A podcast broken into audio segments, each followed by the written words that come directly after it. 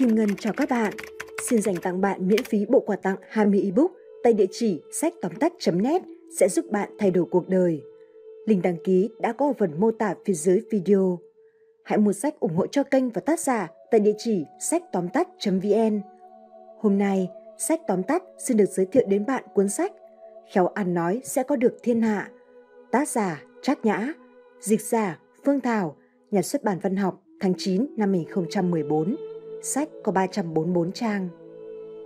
Xã hội hiện đại, từ xin việc đến thăng chức, từ tình yêu đến hôn nhân, từ giao lưu đến hợp tác, không việc gì không cần tài ăn nói. Khéo ăn nói giống như sở hữu loại dầu bôi trơn, đảm bảo các mối quan hệ của bạn vận hành trơn tru. Không khéo ăn nói, cặp chuyện nhỏ mắc trở ngại, cặp chuyện lớn vấp thất bại. Làm thế nào để nói năng trôi chảy? Làm thế nào để nói lời đi vào lòng người? Trong những dịp khác nhau, với những người khác nhau, ở những tình huống không giống nhau, có cuốn sách này gợi ý bạn sẽ trở thành người khéo ăn nói. Phần 1. Dám nói chuyện, nắm vững kỹ năng giao tiếp. Những người trẻ tuổi mới bước chân vào xã hội, cho dù là trong cuộc sống hay trong công việc, đều có thể cảm thấy mình nói chuyện không khéo và luôn sợ mình sẽ nói sai, do đó không dám chủ động nói chuyện với người khác để sự e ngại và nỗi lo lắng gây áp lực cho chính mình, khiến bản thân bỏ lỡ nhiều việc tốt và mất đi cơ hội thăng tiến. Thực tế, không ai sinh ra đã khéo ăn nói, những người khéo nói cũng phải trải qua rèn luyện mới thành. Chỉ cần nỗ lực học tập, bạn sẽ trở thành người tuyệt vời nhất. Khéo ăn nói do rèn luyện mà nên. Ăn nói khéo léo là chìa khóa mở ra cánh cửa giao tiếp giữa người với người, giúp bạn có thể đến gần với thế giới của người khác. Hãy nhìn những người thành công trong giao tiếp xã hội, trong công việc hay trong tình yêu. Họ luôn có thể nói lên được suy nghĩ của mình, khiến cho người khác vui vẻ chấp nhận những suy nghĩ đó. Những người có tài ăn nói, nói ra lời nào cũng đều khiến người khác phải chú ý đến. Nói chuyện cũng giống như các tài năng khác, cũng cần không ngừng học tập, tích lũy kiến thức. Những người có tài ăn nói cũng phải rút kinh nghiệm trong từng lần giao tiếp, không ngừng nâng cao bản thân thông qua cách quan sát người khác nói chuyện. Muốn nói chuyện hay thì cần phải rèn luyện, cần chủ động nói chuyện với mọi người. Bạn sẽ có được kinh nghiệm trong quá trình giao tiếp, rèn luyện để nắm được nghệ thuật trò chuyện. Đây là một quá trình học tập không thể bỏ qua. Khi xã hội phát triển, môi trường thay đổi, nội dung trong các cuộc trò chuyện của mọi người cũng có những sự đổi thay. Do đó, để ăn nói khéo léo, mỗi người cần thường xuyên luyện tập, không được tự mãn, càng không thể bằng lòng với những gì mình có. Học từ những người giỏi hơn mình là cách tiến bộ nhanh nhất. Chỉ cần vượt qua khó khăn, kiên trì nỗ lực học tập thì con người nhất định sẽ thành công. Do đó, đừng bao giờ bỏ qua cơ hội được rèn luyện khả năng giao tiếp, nói chuyện trước đông người. Cho dù bạn có đọc bao nhiêu sách về kỹ năng giao tiếp, nhưng nếu bạn không tìm cơ hội rèn luyện khả năng ăn nói thì bạn sẽ không bao giờ có thể thể hiện xuất sắc trong lĩnh vực này. Dùng giọng nói để tạo sự thu hút trong giao tiếp. Giọng nói, ngữ điệu nói chuyện của một người đều mang đến những cảm nhận khác nhau cho người nghe. Khi bạn tức giận, ngạc nhiên, nghi ngờ, xúc động, ngữ điệu mà bạn thể hiện cũng không giống lúc bình thường, cao độ của giọng nói cũng không giống nhau.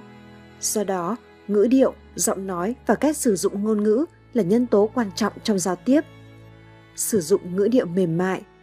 Từ cổ chí kim, việc nói năng nhẹ nhàng luôn được coi là một đức tính đẹp.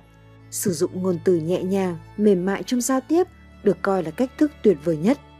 Cách sử dụng ngôn ngữ êm ái là điều mà mỗi người trẻ tuổi nên học. Trong xã hội mà áp lực cạnh tranh cao như ngày nay, những người trẻ tuổi thường rất nhiệt huyết, nhưng đôi khi lại không biết kiên nhẫn. Ngôn ngữ khi nói chuyện thường rất khô cứng, như vậy sẽ khiến người nghe khó chấp nhận, làm giảm tính hiệu quả của giao tiếp. Ngược lại, ngữ điệu mềm mại, ngôn ngữ xúc tích, cách nói năng nhẹ nhàng sẽ khiến đối phương cảm thấy gần gũi, thân thiện. Cuộc nói chuyện sẽ diễn ra thuận lợi và có thể mang lại những hiệu quả bất ngờ. Những người trẻ tuổi nên chú ý tới điều này, đặc biệt là những người làm công việc tiếp thị, bán hàng. Học nói vừa đủ nghe. Khi nói chuyện với người khác, bạn nhất định phải chú ý kiểm soát cao độ của giọng nói bởi nó sẽ ảnh hưởng tới hình ảnh của bạn. Giọng nói to nhỏ cũng giống như âm điệu cao thấp, cũng có những phạm vi nhất định. Bạn hãy nói thử và tự bản thân xác định xem âm lượng như thế nào sẽ khiến người nghe cảm thấy dễ chịu và dễ chấp nhận nhất. Làm thế nào để có được giọng nói dễ nghe? Câu trả lời là bạn cần phải luyện tập. Bước thứ nhất là luyện hơi. Hơi là động lực để con người phát ra tiếng nói. Hơi mạnh hay yếu có ảnh hưởng trực tiếp tới khả năng phát âm. Do đó, muốn có giọng nói hay, trước tiên phải cần luyện hơi. Bước thứ hai là luyện thanh. Sau khi hoàn thành các bước chuẩn bị cho dây thanh, tiếp theo sẽ chuẩn bị cho miệng. Không thể coi nhẹ tác dụng của miệng. Một người có giọng nói hay hay không phụ thuộc rất nhiều vào miệng. Sau đây là một số bài tập cơ bản. 1. Hoạt động cơ mặt bằng cách há ngậm miệng. Đây là bước chuẩn bị cho hoạt động cơ mặt trong quá trình luyện thanh. 2. Luyện mũi và vòm họng. Có thể thực hiện bằng cách bắt chước tiếng vịt kêu. Thế nhưng khi nói chuyện, chúng ta phải chú ý không nên liên tục sử dụng giọng mũi bởi nó rất dễ gây phản cảm. 3. Luyện nhả chữ. Nói phải có tiết tấu, tốc độ thích hợp. Tiết tấu nói là gì? Chính là sự thay đổi âm lượng mạnh yếu được hình thành trong quá trình nói do cách ngắt nghỉ kết hợp với tốc độ nhanh chậm. Nắm được tiết tấu và tốc độ là điều quan trọng để có thể nói chuyện hay. Tiết tấu của ngôn ngữ không phải luôn nhất quán mà luôn có sự khác biệt trong từng chủ đề nói. Tốc độ nói cũng như vậy, cho dù là chuyện gì, nếu nói quá nhanh sẽ khiến người nghe có tâm lý căng thẳng và lo lắng. Còn nếu nói quá chậm, người nghe sẽ dễ cảm thấy nhàm chán và không bị thu hút. Do đó, hãy cố gắng điều chỉnh tiết tấu và tốc độ nói phù hợp, thay đổi theo tình huống cụ thể để giọng nói của bạn có âm điệu thu hút người đối diện. Hãy nói để người khác hiểu. Trong giao tiếp và trong cuộc sống hàng ngày, việc lỡ lời là điều khó tránh khỏi. Có rất nhiều nguyên nhân gây lỡ lời, nhưng nguyên nhân cơ bản nhất là do mục đích thiếu rõ ràng, lời nói ra khiến người khác không thể hiểu. Tại sao cần phải nói chuyện? Thứ nhất, để truyền đạt thông tin hoặc tri thức, ví dụ như dạy học, đưa tin, giới thiệu sản phẩm. Thứ hai, thu hút sự chú ý và hứng thú của người khác. Thứ ba, khuyến khích hoặc cổ vũ, củng cố niềm tin, động viên tinh thần, đôi lúc còn yêu cầu cả hành động phản ứng. Thứ tư, giành được niềm tin và sự thấu hiểu. Thứ năm, thuyết phục hoặc khuyên nhủ. Tuân thủ các nguyên tắc giao tiếp, hiểu rõ mục đích giao tiếp là điều kiện đầu tiên để đạt được thành công. Có mục đích rõ ràng, việc nói chuyện xã giao sẽ đạt được hiệu quả tốt đẹp, thậm chí còn có thể giúp người nói vượt qua mọi khó khăn rắc rối. Một yếu tố quan trọng nữa là ngôn ngữ diễn đạt phải rõ ràng. Chương 2. Đọc nhiều, đi nhiều, tích lũy kiến thức giao tiếp. Đọc nhiều, đi nhiều là cách tốt nhất để chúng ta tích lũy tri thức. Người xưa nói, đọc vạn cuốn sách, đi vạn dặm đường. Chỉ có đọc nhiều, tiếp xúc nhiều với xã hội thì cuộc sống của chúng ta mới có thể trở nên phong phú hơn. Lợi ích của việc đọc sách Để có thể giao tiếp với mọi người tốt hơn, tìm được đề tài thích hợp thì nhất định phải am hiểu tin tức. Để am hiểu tin tức thì nhất định phải đọc nhiều sách. Chỉ có cách tích lũy tri thức như vậy mới giúp chúng ta giao tiếp tự tin. Cho dù bạn chưa nắm vững các đề tài, chỉ cần hàng ngày chịu khó đọc sách, chắc chắn bạn có thể giao tiếp thành công. Trên thực tế, chỉ cần hiểu được các tri thức liên quan, có hiểu biết ở mức độ nhất định các chủ đề hoặc có thể đưa ra các câu hỏi khéo léo, thì khi giao tiếp, bạn sẽ không khó để chia sẻ thông tin với những người khác. Chia sẻ với mọi người Khi bạn muốn nhớ một điều gì đó quan trọng, một câu nói hay hoặc một bài viết thú vị, có một cách rất hay là đọc, ghi nhớ, viết lại. Đừng quên viết rõ thời gian và nơi bạn biết điều đó. Nhiều khi, đó chính là nguồn đề tài cho một cuộc nói chuyện thú vị. Đọc nhiều, viết nhiều, rèn luyện bản lĩnh nói chuyện trước đám đông. Đọc vạn cuốn sách, đi vạn dặm đường. Không có con đường tắt dành cho những người muốn trở thành nhà diễn thuyết. Bạn cần coi việc rèn luyện bản lĩnh nói chuyện trước đám đông là một mục tiêu và dần dần từng bước thực hiện mục tiêu đó. Điều này đòi hỏi bạn không ngừng học tập, không ngừng học hỏi và tích lũy kinh nghiệm. Khi đọc sách để nâng cao năng lực diễn thuyết, phải đặc biệt chú ý tới cách sử dụng từ ngữ. Vừa phải đọc và vừa nghĩ, phải làm thế nào để thể hiện tốt hơn – có cần sự thay đổi nào không và sử dụng cách nói nào trong tình huống nào là thích hợp nhất. Tóm lại, cần phải không ngừng học tập tri thức trong sách vở, trong xã hội. Hãy bắt đầu từ những việc nhỏ và bắt đầu ngay bây giờ. Chỉ cần bạn không ngừng học tập, bạn sẽ trở thành một chuyên gia giao tiếp với những đề tài nói chuyện đa dạng, phong phú. Kiến thức bác học trong giao tiếp Kiến thức chủ yếu đến từ hai nguồn là sách vở và cuộc sống. Thế nhưng không thể dập khuôn, áp dụng kiến thức một cách máy móc mà cần phải điều chỉnh sao cho phù hợp với điều kiện thực tế. Sự uyên bác của một người không nằm ở chỗ người đó biết về mọi việc mà là ở chỗ người đó nhìn nhận và lý giải sự việc như thế nào. Chỉ cần có kiến thức uyên bác, hiểu biết xã hội sâu rộng thì bạn sẽ luôn có nguồn đề tài phong phú và thành công trong giao tiếp. Chương 3. Bắt bệnh để làm chủ cuộc giao tiếp Tự giới thiệu về mình rất quan trọng. Khi gặp người lạ, việc đầu tiên phải làm là giới thiệu về bản thân mình – Chúng ta thường xuyên phải làm điều này, cho dù là trong các hoạt động xã giao hay khi đi phỏng vấn, trong cuộc sống và trong công việc. Nó là chìa khóa mở cánh cổng giao lưu giữa con người với con người. Nếu biết cách sử dụng đúng chìa khóa mang tên tự giới thiệu, bạn sẽ luôn thành công trong công việc cũng như trong giao tiếp xã hội. Tự giới thiệu là một nghệ thuật ngôn ngữ kéo hai bên xích lại gần nhau hơn. Một nghệ thuật này đòi hỏi sự chân thành, nhiệt tình và lễ độ. Khi giới thiệu, bạn phải nói sao cho để người khác cảm thấy gần gũi, có thể để lại ấn tượng sâu sắc. Đồng thời việc nắm giữ các cơ hội tự giới thiệu về mình cũng rất quan trọng. Khắc phục tâm lý nhút nhát Để có thể tự tin, giới thiệu chi tiết về bản thân mình khi gặp người lạ, khắc phục tâm lý nhút nhát, rụt rè thì yêu cầu lý trí phải chiến thắng cảm xúc. Nắm chắc thời cơ, thái độ chân thành. Tự giới thiệu không chỉ khiến người khác nhớ đến bạn mà còn là cơ hội để bạn thể hiện hình ảnh của mình. Sau đó khi tự giới thiệu, nhất định phải chú ý tới cách nói. Điều này không chỉ yêu cầu kỹ năng ngôn ngữ tốt mà còn phải chú ý tới thời điểm, thái độ và hành động. Phải nắm chắc thời cơ, tự giới thiệu về bản thân trong hoàn cảnh hợp lý. Phải chú ý đến thái độ. Khi tự giới thiệu, nhất định phải tự nhiên, thân thiện, lễ độ, không nên tỏ ra tự kiêu, khoa trương, phải thể hiện tình cảm chân thành, mong muốn được làm quen với người đối diện. Chú ý về thời gian. Khi tự giới thiệu, phải nói ngắn gọn xúc tích, thời gian trong khoảng 30 giây là hợp lý. Khi giới thiệu có thể đưa danh thiếp để đối phương có thêm nhiều thông tin hơn. Chú ý nội dung, khi tự giới thiệu về bản thân nên nói rõ tên tuổi, đơn vị cơ quan công tác và chức vụ. Như vậy, người nghe sẽ có ấn tượng hoàn chỉnh, người nói cũng không cần phải quá dài dòng, tiết kiệm thời gian. Chú ý cách nói. Khi tự giới thiệu, đầu tiên phải cúi đầu chào, khi người đối diện có phản ứng mới bắt đầu nói. Tìm hiểu thông tin. Nếu như bạn muốn làm quen với một ai đó, trước khi gặp mặt, tốt nhất nên tìm hiểu thông tin về người đó như tính cách, sở trường, sở thích. Nói rõ về tên của mình. Trong một số trường hợp, nhất định phải nói rõ ràng họ tên khi giới thiệu bản thân với người khác. Cái tên của mỗi người đều có những ý nghĩa riêng. Khi tự giới thiệu, nếu nói rõ ý nghĩa họ tên thì cuộc giao tiếp sẽ rất có hiệu quả. Tâm lý thoải mái khi gặp người lạ Có nhiều người rất hay xấu hổ, nên là những người trẻ tuổi mới bước chân vào xã hội. Họ mới rời khỏi trường học hoặc gia đình. Khi gặp người lạ, họ không biết phải bắt đầu câu chuyện như thế nào, càng không biết phải làm thế nào để hòa nhập với mọi người. Vậy làm thế nào để cởi mở với người mới gặp lần đầu tiên? Bạn cần những kỹ năng giao tiếp gì trong cuộc gặp gỡ đầu tiên đó? Một số kinh nghiệm sau đây sẽ giúp bạn tự tin khi phải tiếp xúc với người lạ. Thứ nhất, bắt quảng làm họ. Cách làm này mặc dù không hay lắm nhưng lại rất có tính thực dụng. Khi tiếp xúc với một người lạ, chỉ cần bạn chú ý quan sát hoặc tìm hiểu trước thì bạn sẽ có thể tìm được mối dây liên hệ với họ dù rõ ràng hay mơ hồ, dù gần hay xa. Khi gặp mặt, nếu nói về việc có sự liên hệ thì bạn sẽ rất nhanh chóng rút ngắn được khoảng cách tâm lý và khiến đối phương có cảm giác thân thiện. Thứ hai, sử dụng ngôn ngữ tình cảm hài hước. Khi giao tiếp với người lạ, bạn không nên xem nhẹ vấn đề ngôn ngữ, nhưng cũng không nên tỏ ra quá nghiêm trọng. Một câu chuyện đùa vui cũng có thể làm không khí trở nên sôi nổi, phá bỏ tâm lý e dè và đạt được mục đích giao tiếp tốt đẹp. Tạo bầu không khí vui vẻ cho cuộc giao tiếp. Khi trò chuyện với người khác, bầu không khí rất quan trọng. Không khí sôi nổi sẽ dễ khiến mọi người cảm thấy thoải mái, cuộc trò chuyện sẽ trở nên thân thiện hơn.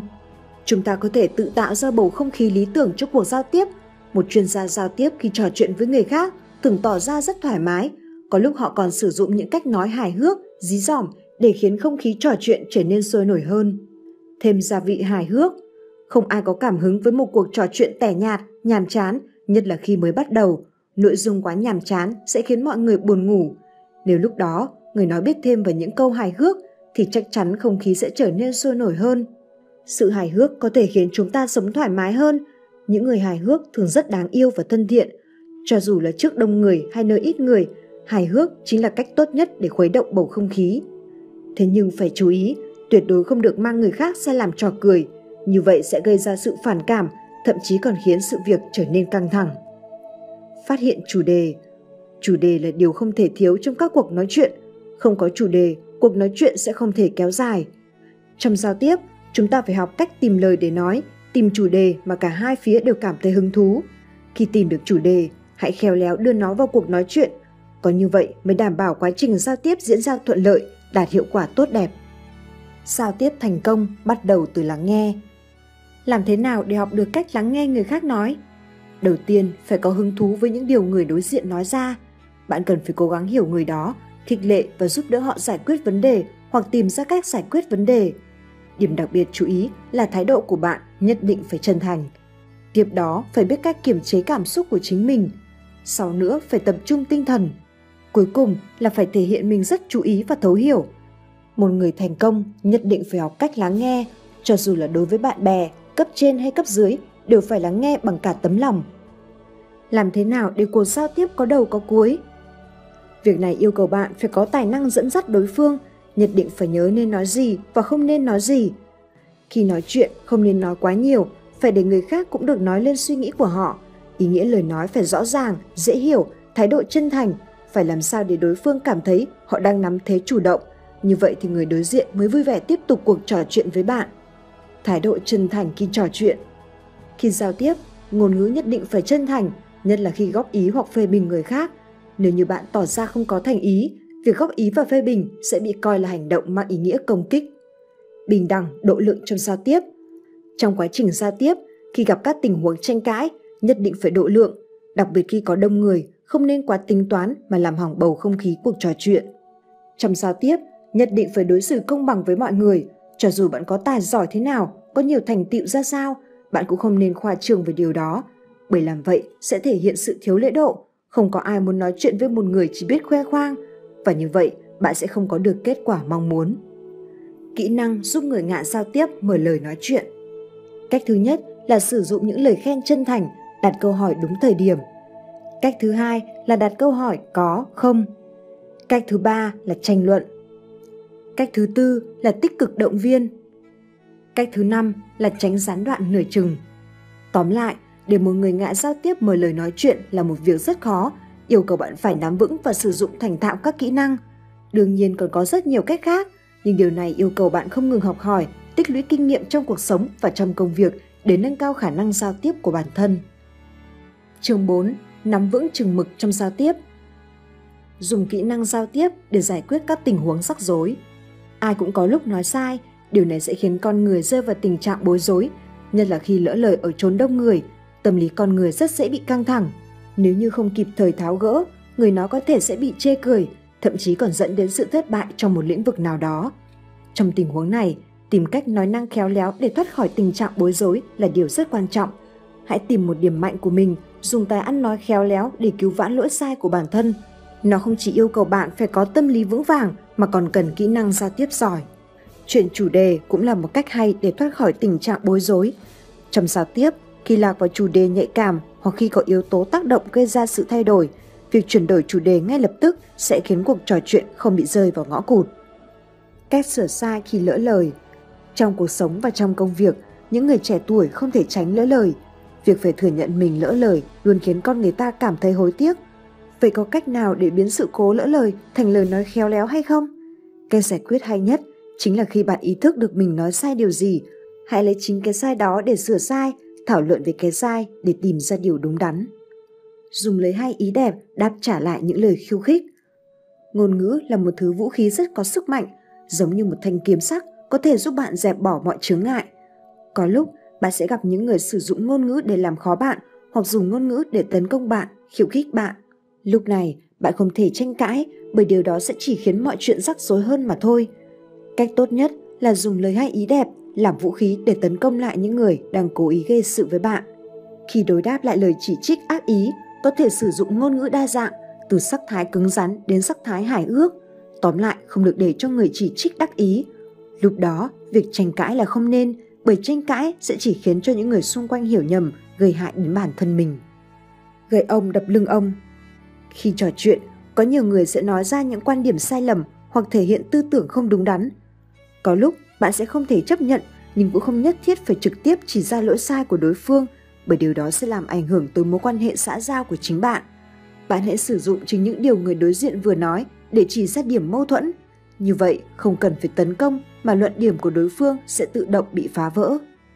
Biết sửa sai nhất định sẽ chiến thắng. Trong quá trình giao tiếp với mọi người, đối với những người trẻ tuổi mới bước chân vào xã hội, do thiếu kinh nghiệm và kỹ năng nên thường mắc lỗi trong lời nói – Mặc dù chỉ là một câu nói, nhưng lại có thể gây ra hậu quả khó lường, thậm chí còn dẫn đến kết quả tồi tệ và tạo ra ảnh hưởng không tốt. Người biết cách ăn nói sẽ lập tức có biện pháp cứu vãn khi chẳng may lỡ lời để tránh những kết quả không hay. Điểm quan trọng nhất khi khắc phục sự cố lỡ lời là phải kịp thời nói lại, nhanh chóng sửa lỗi sai để tránh mắc lỗi liên tiếp. Vượt qua chướng ngại bằng cách tự chê cười chính mình. Khi khuyết điểm của bản thân bị người khác cười nhạo hoặc khi gặp tình huống có thể khiến mình bối rối, nhiều người sẽ khó tránh khỏi cảm giác căng thẳng. Khi gặp trường hợp như vậy, hãy dùng cách tự chê cười chính mình để hóa giải mọi chướng ngại. Hãy sử dụng ngôn ngữ một cách khéo léo để tự chê bản thân, xóa bỏ thành kiến của đối phương, đặc biệt là trong giao tiếp với khách hàng. Khi muốn khách hàng chấp nhận sản phẩm hoặc suy nghĩ của bạn, cách làm này sẽ có thể giúp bạn mở cánh cửa giao tiếp với người khác một cách tự nhiên nhất. Kỹ năng nói chuyện khéo léo Trong cuộc sống và trong công việc, bạn sẽ gặp phải một số người không hiểu lý lẽ, không thể nói lý và không dễ nói lý, khiến bạn cảm thấy phiền phức. Lúc này, những câu nói ngắn gọn, khéo léo sẽ rất có hiệu quả. Chỉ cần sử dụng ngôn ngữ linh hoạt, khéo léo vận dụng những ngôn ngữ thường ngày sẽ đạt được kết quả bất ngờ. Hỏi lại, tạo sức mạnh cho lời nói. Có lúc chúng ta sẽ gặp những tình huống người khác nêu yêu cầu không hợp lý. Lúc này nếu trực tiếp từ chối thì sẽ không hay, do đó nên dùng cách hỏi lại, bắt đối phương phải trả lời câu hỏi này. Hỏi lại còn có một tác dụng nữa, đó là khi không tiện trả lời hoặc từ chối trả lời một câu hỏi nào đó, ta có thể dùng cách hỏi lại. Thuật nắm bắt tâm lý trong giao tiếp, đôi lúc mọi người sẽ có suy nghĩ trái ngược nhau về một việc hay một chủ đề nào đó. Có khi điều này còn gây căng thẳng cho đôi bên. Muốn phá bỏ sự căng thẳng, đạt được mục đích giao tiếp, bạn có thể sử dụng ngôn ngữ nắm bắt tâm lý đối phương, sau đó tấn công tâm lý, đi theo hướng suy nghĩ của người đối diện để tìm ra điểm yếu và chiến thắng người đó. Sử dụng thuật nắm bắt tâm lý, chúng ta còn có thể xoay chuyển tình thế, làm chủ mọi tình huống, dùng chính tâm lý của đối phương để tấn công vấn đề của họ. Chúng ta phải không ngừng học tập các kỹ năng ngôn ngữ để bản thân trở thành một chuyên gia luôn thành công trong các cuộc giao tiếp. Chương 5. Khen nhiều chê ít, tránh để lời nói làm hại đến thân. Lời khen giống như nước hoa. Lời khen có thể khiến con người vui vẻ. Ngôn ngữ của lời khen cũng giống như nước hoa, có thể khiến mọi người dễ dàng tiếp nhận. Sử dụng lời khen cần phải có kỹ năng, không chỉ cần sự chân thành mà còn cần cả phương pháp đúng. Điều này yêu cầu chúng ta cần phải nắm vững các cách và kỹ năng khen. Một lời khen khi nói ra phải khiến người nghe vui vẻ. Khen đúng cách để tạo thiện cảm. Một lời khen độc đáo, nổi bật sẽ có hiệu quả hơn nhiều so với những lời khen thông thường. Khi khen ai đó, phải hiểu rõ về đối tượng khen, sử dụng ngôn ngữ đúng mực, không nên khen quá lời để tránh gây mất cảm tình với đối phương. Lời khen đúng mực sẽ có thể khiến người đối diện cảm thấy thoải mái như khi tận hưởng mùi nước hoa dễ chịu. Khen đúng và khen thật lòng. Mặc dù ai cũng thích được khen, nhưng không phải lời khen nào cũng khiến mọi người vui. Chỉ những lời khen xuất phát từ tấm lòng, đúng thực tế mới có thể gây được thiện cảm. Ngược lại, nếu lời khen không chân tình, vô căn cứ, thì người được khen sẽ đánh giá không tốt về người khen, thậm chí còn cảm thấy người khen quá lẻo mép và sống không thật lòng. Lời khen chân thành không những khiến người được khen cảm thấy vui vẻ trong lòng mà còn có thể giúp bạn thường xuyên phát hiện ra ưu điểm của người khác, luôn có thái độ tích cực, lạc quan với cuộc sống. Khen ngợi để giúp người khác tiến bộ. Thực tế, trong cuộc sống và trong công việc, người cần được khen ngợi nhất không phải là những người đã sớm thành công danh, mà là những người luôn cảm thấy tự ti về bản thân mình do chưa đạt được thành tích nào đáng kể. Nếu nhận được lời khen thật lòng, họ sẽ có được tinh thần lạc quan, vững vàng. Chính vì thế, lời khen có hiệu quả nhất chính là lời khen có tác dụng giúp người được khen xóa bỏ cảm giác tự ti và tiến bộ. Nên đưa ra lời khen cụ thể, tránh nói chung chung, sáo rỗng. Khi chúng ta khen ngợi người khác, nhất định phải nhấn mạnh vào một điểm nào đó, tránh nói chung chung, ngôn ngữ phải cụ thể, khen ngợi đối phương về những ưu điểm mà chưa ai phát hiện ra. Như vậy mới khiến người được khen cảm thấy người nói có thành ý, khen thật lòng. Hãy cố gắng phát hiện ưu điểm của đối phương và đừng bỏ lỡ dịp dành tặng họ những lời khen – làm như vậy sẽ khiến họ cảm động.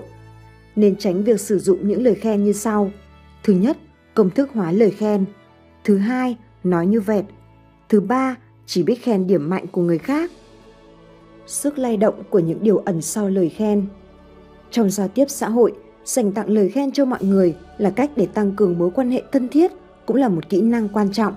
Vì thế, chúng ta phải học cách khen. Tuy nhiên, lời khen không thể nói bừa, không tùy tiện và không nói quá cần phải có kỹ năng sử dụng lời khen. Thực tế, những điều ẩn sau lời khen thực sự có thể làm lay động lòng người. Khi người được khen nghe lời khen qua người thứ ba, hiệu quả đương nhiên rất tốt đẹp. Khi đó, người được khen đương nhiên cho rằng đó là lời khen thật lòng và vui vẻ tiếp nhận. Có thể nói, vô tình truyền đạt lời khen qua người thứ ba không chỉ khiến người được khen cảm thấy vui vẻ, mà đó cũng đồng thời là cách gắn kết mối quan hệ tốt đẹp với người đó. Chương 6. Thêm gia vị hài hước cho giao tiếp. Sự hài hước kéo mọi người đến gần nhau. Sự hài hước giúp quá trình giao tiếp diễn ra thuận lợi. Sự hài hước giống như một loại chất bôi trơn, có thể làm giảm va chạm giữa người với người, làm tan chảy mâu thuẫn và hiểu nhầm, khiến các cuộc giao tiếp của con người trở nên thuận lợi, hòa hợp. Hài hước mang lại sự đồng cảm. Sở dĩ, yếu tố hài hước có thể tạo sự đồng cảm giữa con người với con người là vì những người hài hước thường nghĩ tốt về người khác và có thể giao tiếp thân thiện với mọi người. Trò chuyện với những người hài hước sẽ rất dễ chịu bởi vì sự hài hước sẽ khiến con người đồng cảm bằng cả trái tim. Sự hài hước làm cảm động lòng người. Ngôn ngữ hóm hình hài hước sẽ khiến mọi người tự động bật cười, thế nhưng tiếng cười không phải là kết quả mong muốn của sự hài hước. Học cách vận dụng linh hoạt sự hài hước có thể khiến lời nói của bạn chạm đến trái tim người khác. Nói chuyện cười để đạt được mục đích khiến mọi người cảm động. Hài hước là một cách giao tiếp tình cảm khác với việc khen ngợi. Nó có thể giúp tăng sức hút của bản thân, thu hút và khiến người khác cảm động trong bầu không khí vui vẻ. Sự hài hước là phương thuốc hóa giải sự thù ghét. Chỉ cần khéo léo sử dụng óc hài hước, nhất định có thể khiến bản thân thoát khỏi bối rối và xóa bỏ sự bực tức của người khác. Hóa giải sự bực tức Một người thông minh sẽ không tranh cãi với người khác mà họ sẽ dùng ngôn ngữ dí dỏm, hài hước để làm tiêu tan sự bực tức của người khác, từ đó khiến người đang tranh cãi ý thức được lỗi sai của mình. Hài hước giúp mọi người trở nên thân thiện hơn. Trong cuộc sống, khó tránh khỏi việc gặp phải một số người có thái độ không mấy thân thiện. Họ thường cậy mình thành công trong lĩnh vực nào đó để công kích người khác. Đối diện với kiểu người này, tuyệt đối không nên bị tác động, nhất là đối với những người trẻ tuổi nóng tính. Hãy sử dụng những phương pháp hợp lý để xóa bỏ tư tưởng thù địch của đối phương, từ đó xây dựng mối quan hệ tốt đẹp nghệ thuật hài hước hóa giải thù địch. Trong giao tiếp, có lúc bạn sẽ gặp phải sự tấn công hay khiêu khích ác ý từ người khác. Nếu lựa chọn đáp trả hoặc im lặng không nói gì, thì điều đó sẽ chỉ càng khiến kẻ khiêu khích đắc ý, trong khi bản thân mình có thể bị tổn thương. Lúc này, chúng ta không thể rút lui, hãy khéo léo nắm bắt đằng chuôi lời nói của đối phương, sử dụng sự hài hước làm vũ khí tấn công. Hài hước có chừng mực Hài hước là một kỹ năng rất hay là vũ khí thường xuyên dùng tới trong các cuộc nói chuyện. Vận dụng sự hài hước không phải là một việc dễ dàng, mặc dù trong một số tình huống nó có thể giúp bạn thoát khỏi tình trạng bối rối, xấu hổ. Hài hước không đúng lúc, đúng chỗ, không những không đạt được hiệu quả mà còn dễ dàng khiến bạn lâm vào tình thế tiến thoái lưỡng nan. Chú ý thân phận, sử dụng ngôn ngữ hài hước nhất định phải phù hợp với thân phận của bản thân. Khi sử dụng ngôn ngữ hài hước, bạn phải nói với ngữ khí thích hợp còn phải chú ý tới địa vị của người nghe trong những trường hợp khác nhau. Như vậy thì cuộc nói chuyện mới diễn ra thuận lợi. Giữ chừng mực và nguyên tắc. Khi sử dụng ngôn ngữ hài hước, chúng ta không thể nói mà không suy nghĩ, nhất định phải xác định rõ hoàn cảnh và đối tượng trò chuyện, phải giữ chừng mực hài hước, không nói bừa bãi để tránh những hiểu nhầm không đáng có. Những điều cấm kỵ khi sử dụng ngôn ngữ hài hước, bạn nhất định phải chú ý. 1. Không mang sức khỏe của người khác ra làm trò đùa, kể cả với người có mối quan hệ tốt cũng nên thận trọng để tránh gây hiểu nhầm, mâu thuẫn. 2. Khi nói về những vấn đề có tính tranh luận, trừ phi bạn đã hiểu lập trường của đối phương, nếu không thì không nên mang những chuyện này ra nói đùa vì sẽ dễ gây căng thẳng. 3. Không nên bàn tán về chuyện riêng tư của người khác, hành động này sẽ làm tổn thương lòng tự tôn của người đó. 4. Không nên kể chuyện cười dung tục ở chốn đông người, sẽ gây ra sự phản cảm. Kể chuyện cười là khởi đầu của việc nuôi dưỡng sự hài hước. Biết kể chuyện cười là điều quan trọng để nâng cao tài ăn nói hài hước. Nếu có thể phát huy kỹ năng khéo léo, biết kể những câu chuyện cười ngắn gọn, thú vị và ý nghĩa, thì có thể tạo ra hiệu quả hài hước rất lớn để lại ấn tượng sâu sắc cho mọi người. Một câu chuyện cười hay có thể tạo được thiện cảm, khiến mọi người vui vẻ. Nhưng khi kể chuyện cười, nhất định phải cố gắng kể rõ ràng, tỉ mỉ, văn phòng mạch lạc để người nghe dễ hiểu, không nên làm phức tạp câu chuyện những kỹ năng hài hước không thể thiếu. Mượn dốc xuống lửa Có lúc chúng ta sẽ bị vướng vào những tình huống rất căng thẳng, không biết phải làm thế nào. Khi người khác làm khó bạn, bạn lâm vào tình cảnh như ngồi trên lưng một con lửa đang chạy và không thể xuống được. Lúc này, bạn có thể vin vào những điều đối phương nói, không xung đột trực diện với người đó mà hãy mượn con dốc người đó tạo ra để thuận lợi nhảy khỏi lưng lửa, giúp bản thân thoát khỏi hoàn cảnh rắc rối. Mượn vật nói vật Phương pháp mượn vật nói vật yêu cầu bạn phải chịu khó quan sát cuộc sống, nắm được những ví dụ điển hình có liên quan tới công việc của bản thân và vận dụng linh hoạt. Mượn vật nói vật chính là khi gặp những đề tài có liên quan đến bản thân, mượn một câu chuyện cười và kết hợp nó với vấn đề của mình. Điều này yêu cầu bạn phải không ngừng nâng cao kỹ năng vận dụng sự hài hước. Làm hài hòa, đơn giản hóa mọi việc. Phương pháp này chính là sử dụng kỹ năng hài hước để đơn giản hóa những sự việc nghiêm trọng, vận dụng những câu chuyện cười để tạo ra hiệu quả hài hước. Nói ngược Nói ngược chính là phương pháp dùng ngôn ngữ tương phản để diễn đạt chính xác một tư tưởng nào đó, nắm bắt tâm lý của đối phương và hoàn cảnh giao tiếp, đồng thời còn phải chú ý đến sự chừng mực của ngôn ngữ, nhất định không được làm tổn thương lòng tự tôn của người khác. Ngôn ngữ hai tầng ý nghĩa Phương pháp này chính là ngoài mặt thì nói chuyện A nhưng thực chất lại ám chỉ chuyện B. Hai vấn đề được liên kết bằng sự hài hước để tạo ra hiệu quả tích cực. Người hài hước thường sử dụng cách nói đa tầng nghĩa nó có thể giúp người nói thể hiện thái độ một cách nhẹ nhàng, ôn hòa, dí dỏm nhưng cũng không thiếu chính kiến. Nó là sự kết hợp khéo léo của ngây thơ và lý tính, thậm chí còn có thể nhẹ nhàng giúp bạn hóa giải khó khăn. Khéo dùng cách nói phản logic. Phương pháp hài hước phản logic chính là dùng những điều trái hình thức logic để giải thích các sự vật bất thường, từ đó tạo ra đột phá về tư duy, đem đến những liên tưởng hài hước bất ngờ. Phương pháp phản logic nói lên những điều trái với quy luật logic quen thuộc, khiến mọi người cảm thấy buồn cười với những cảm nhận mới mẻ. Sử dụng tư liệu có sẵn Hài hước là một nghệ thuật, nhưng nghệ thuật hài hước đỉnh cao yêu cầu mọi người phải sử dụng những tư liệu, thông tin có sẵn, xử lý khéo léo, giống như gió trên mặt nước, mặc dù không nhìn thấy gió nhưng lại thấy nước lay động. Hãy khiến mọi người vui vẻ với trạng thái tâm lý thoải mái nhất. Phần 2. Kỹ năng giao tiếp với mỗi hoàn cảnh và đối tượng khác nhau. Chương 7. Kỹ năng phỏng vấn xin việc – cách giới thiệu khéo léo về bản thân. Khi phỏng vấn xin việc, tự giới thiệu về mình là điều khó nhất. Vì vậy, chúng ta nhất định phải đầu tư công sức cho phần tự giới thiệu khi tham gia phỏng vấn xin việc. Hỏi thăm lễ phép, chủ đề rõ ràng. Khi gặp người phỏng vấn, người xin việc nên chào đối phương trước. Chào hỏi là nguyên tắc ứng xử cơ bản nhất. Khi tự giới thiệu về mình, còn phải chú ý tới chủ đề. Chủ đề của bạn nhất định phải rõ ràng, trực tiếp đi thẳng vào vấn đề, không nên nói những điều không cần thiết – thực tế chiến thắng hùng biện. Khi phỏng vấn, chúng ta không nên quá hoa trương về kinh nghiệm làm việc nhằm mục đích để lại ấn tượng sâu sắc. Mặc dù thời gian phỏng vấn là có hạn, không thể giúp bạn hoàn toàn thể hiện mình, nhưng bạn phải học cách chứng minh năng lực bằng thành tích và bằng ví dụ cụ thể để người phỏng vấn thấy được tài năng của bạn. Chừa đường lui cho mình. Tự giới thiệu về mình trong khi phỏng vấn chính là một cách tiếp thị bản thân để người phỏng vấn thấy được ưu điểm của bạn. Do đó khi tự giới thiệu, phải thành thật nhưng cũng không nên nói hết tất cả. Tự giới thiệu chỉ là một trong nhiều nội dung của một cuộc phỏng vấn. Bạn nên cố gắng thể hiện thực lực một cách khách quan, không khoa trương, không làm lộ nhược điểm. Vì như vậy, bạn và người phỏng vấn sẽ rất khó tiếp tục cuộc nói chuyện. Tỏ ra đắc ý kiêu căng. Trong phỏng vấn xin việc, khi người phỏng vấn sử dụng ngữ điệu và ngôn ngữ quá lời để khen ngợi bạn, bạn nhất định phải đề cao cảnh giác. Có thể trong lòng họ có điều không hài lòng với bạn. Ngữ điệu của họ thể hiện rằng họ không thể tiếp tục nghe bạn tự giới thiệu nữa.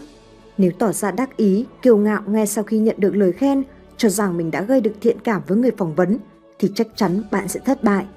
Cách tốt nhất là khi nói đến đề tài nào đó, trực tiền chỉ nói một điểm, đồng thời để ý thái độ của người phỏng vấn, tìm ra hàm ý thật ẩn sau lời khen rồi mới tiếp tục nói. Nếu trong lời nói của người phỏng vấn có ý châm chọc, thì bạn phải lập tức chuyển đề tài và tạo cơ hội bù đắp sau. Ngôn ngữ sáo rỗng Phỏng vấn là để tiếp thị bản thân, sau đó nỗ lực thể hiện mình là có thể hiểu được.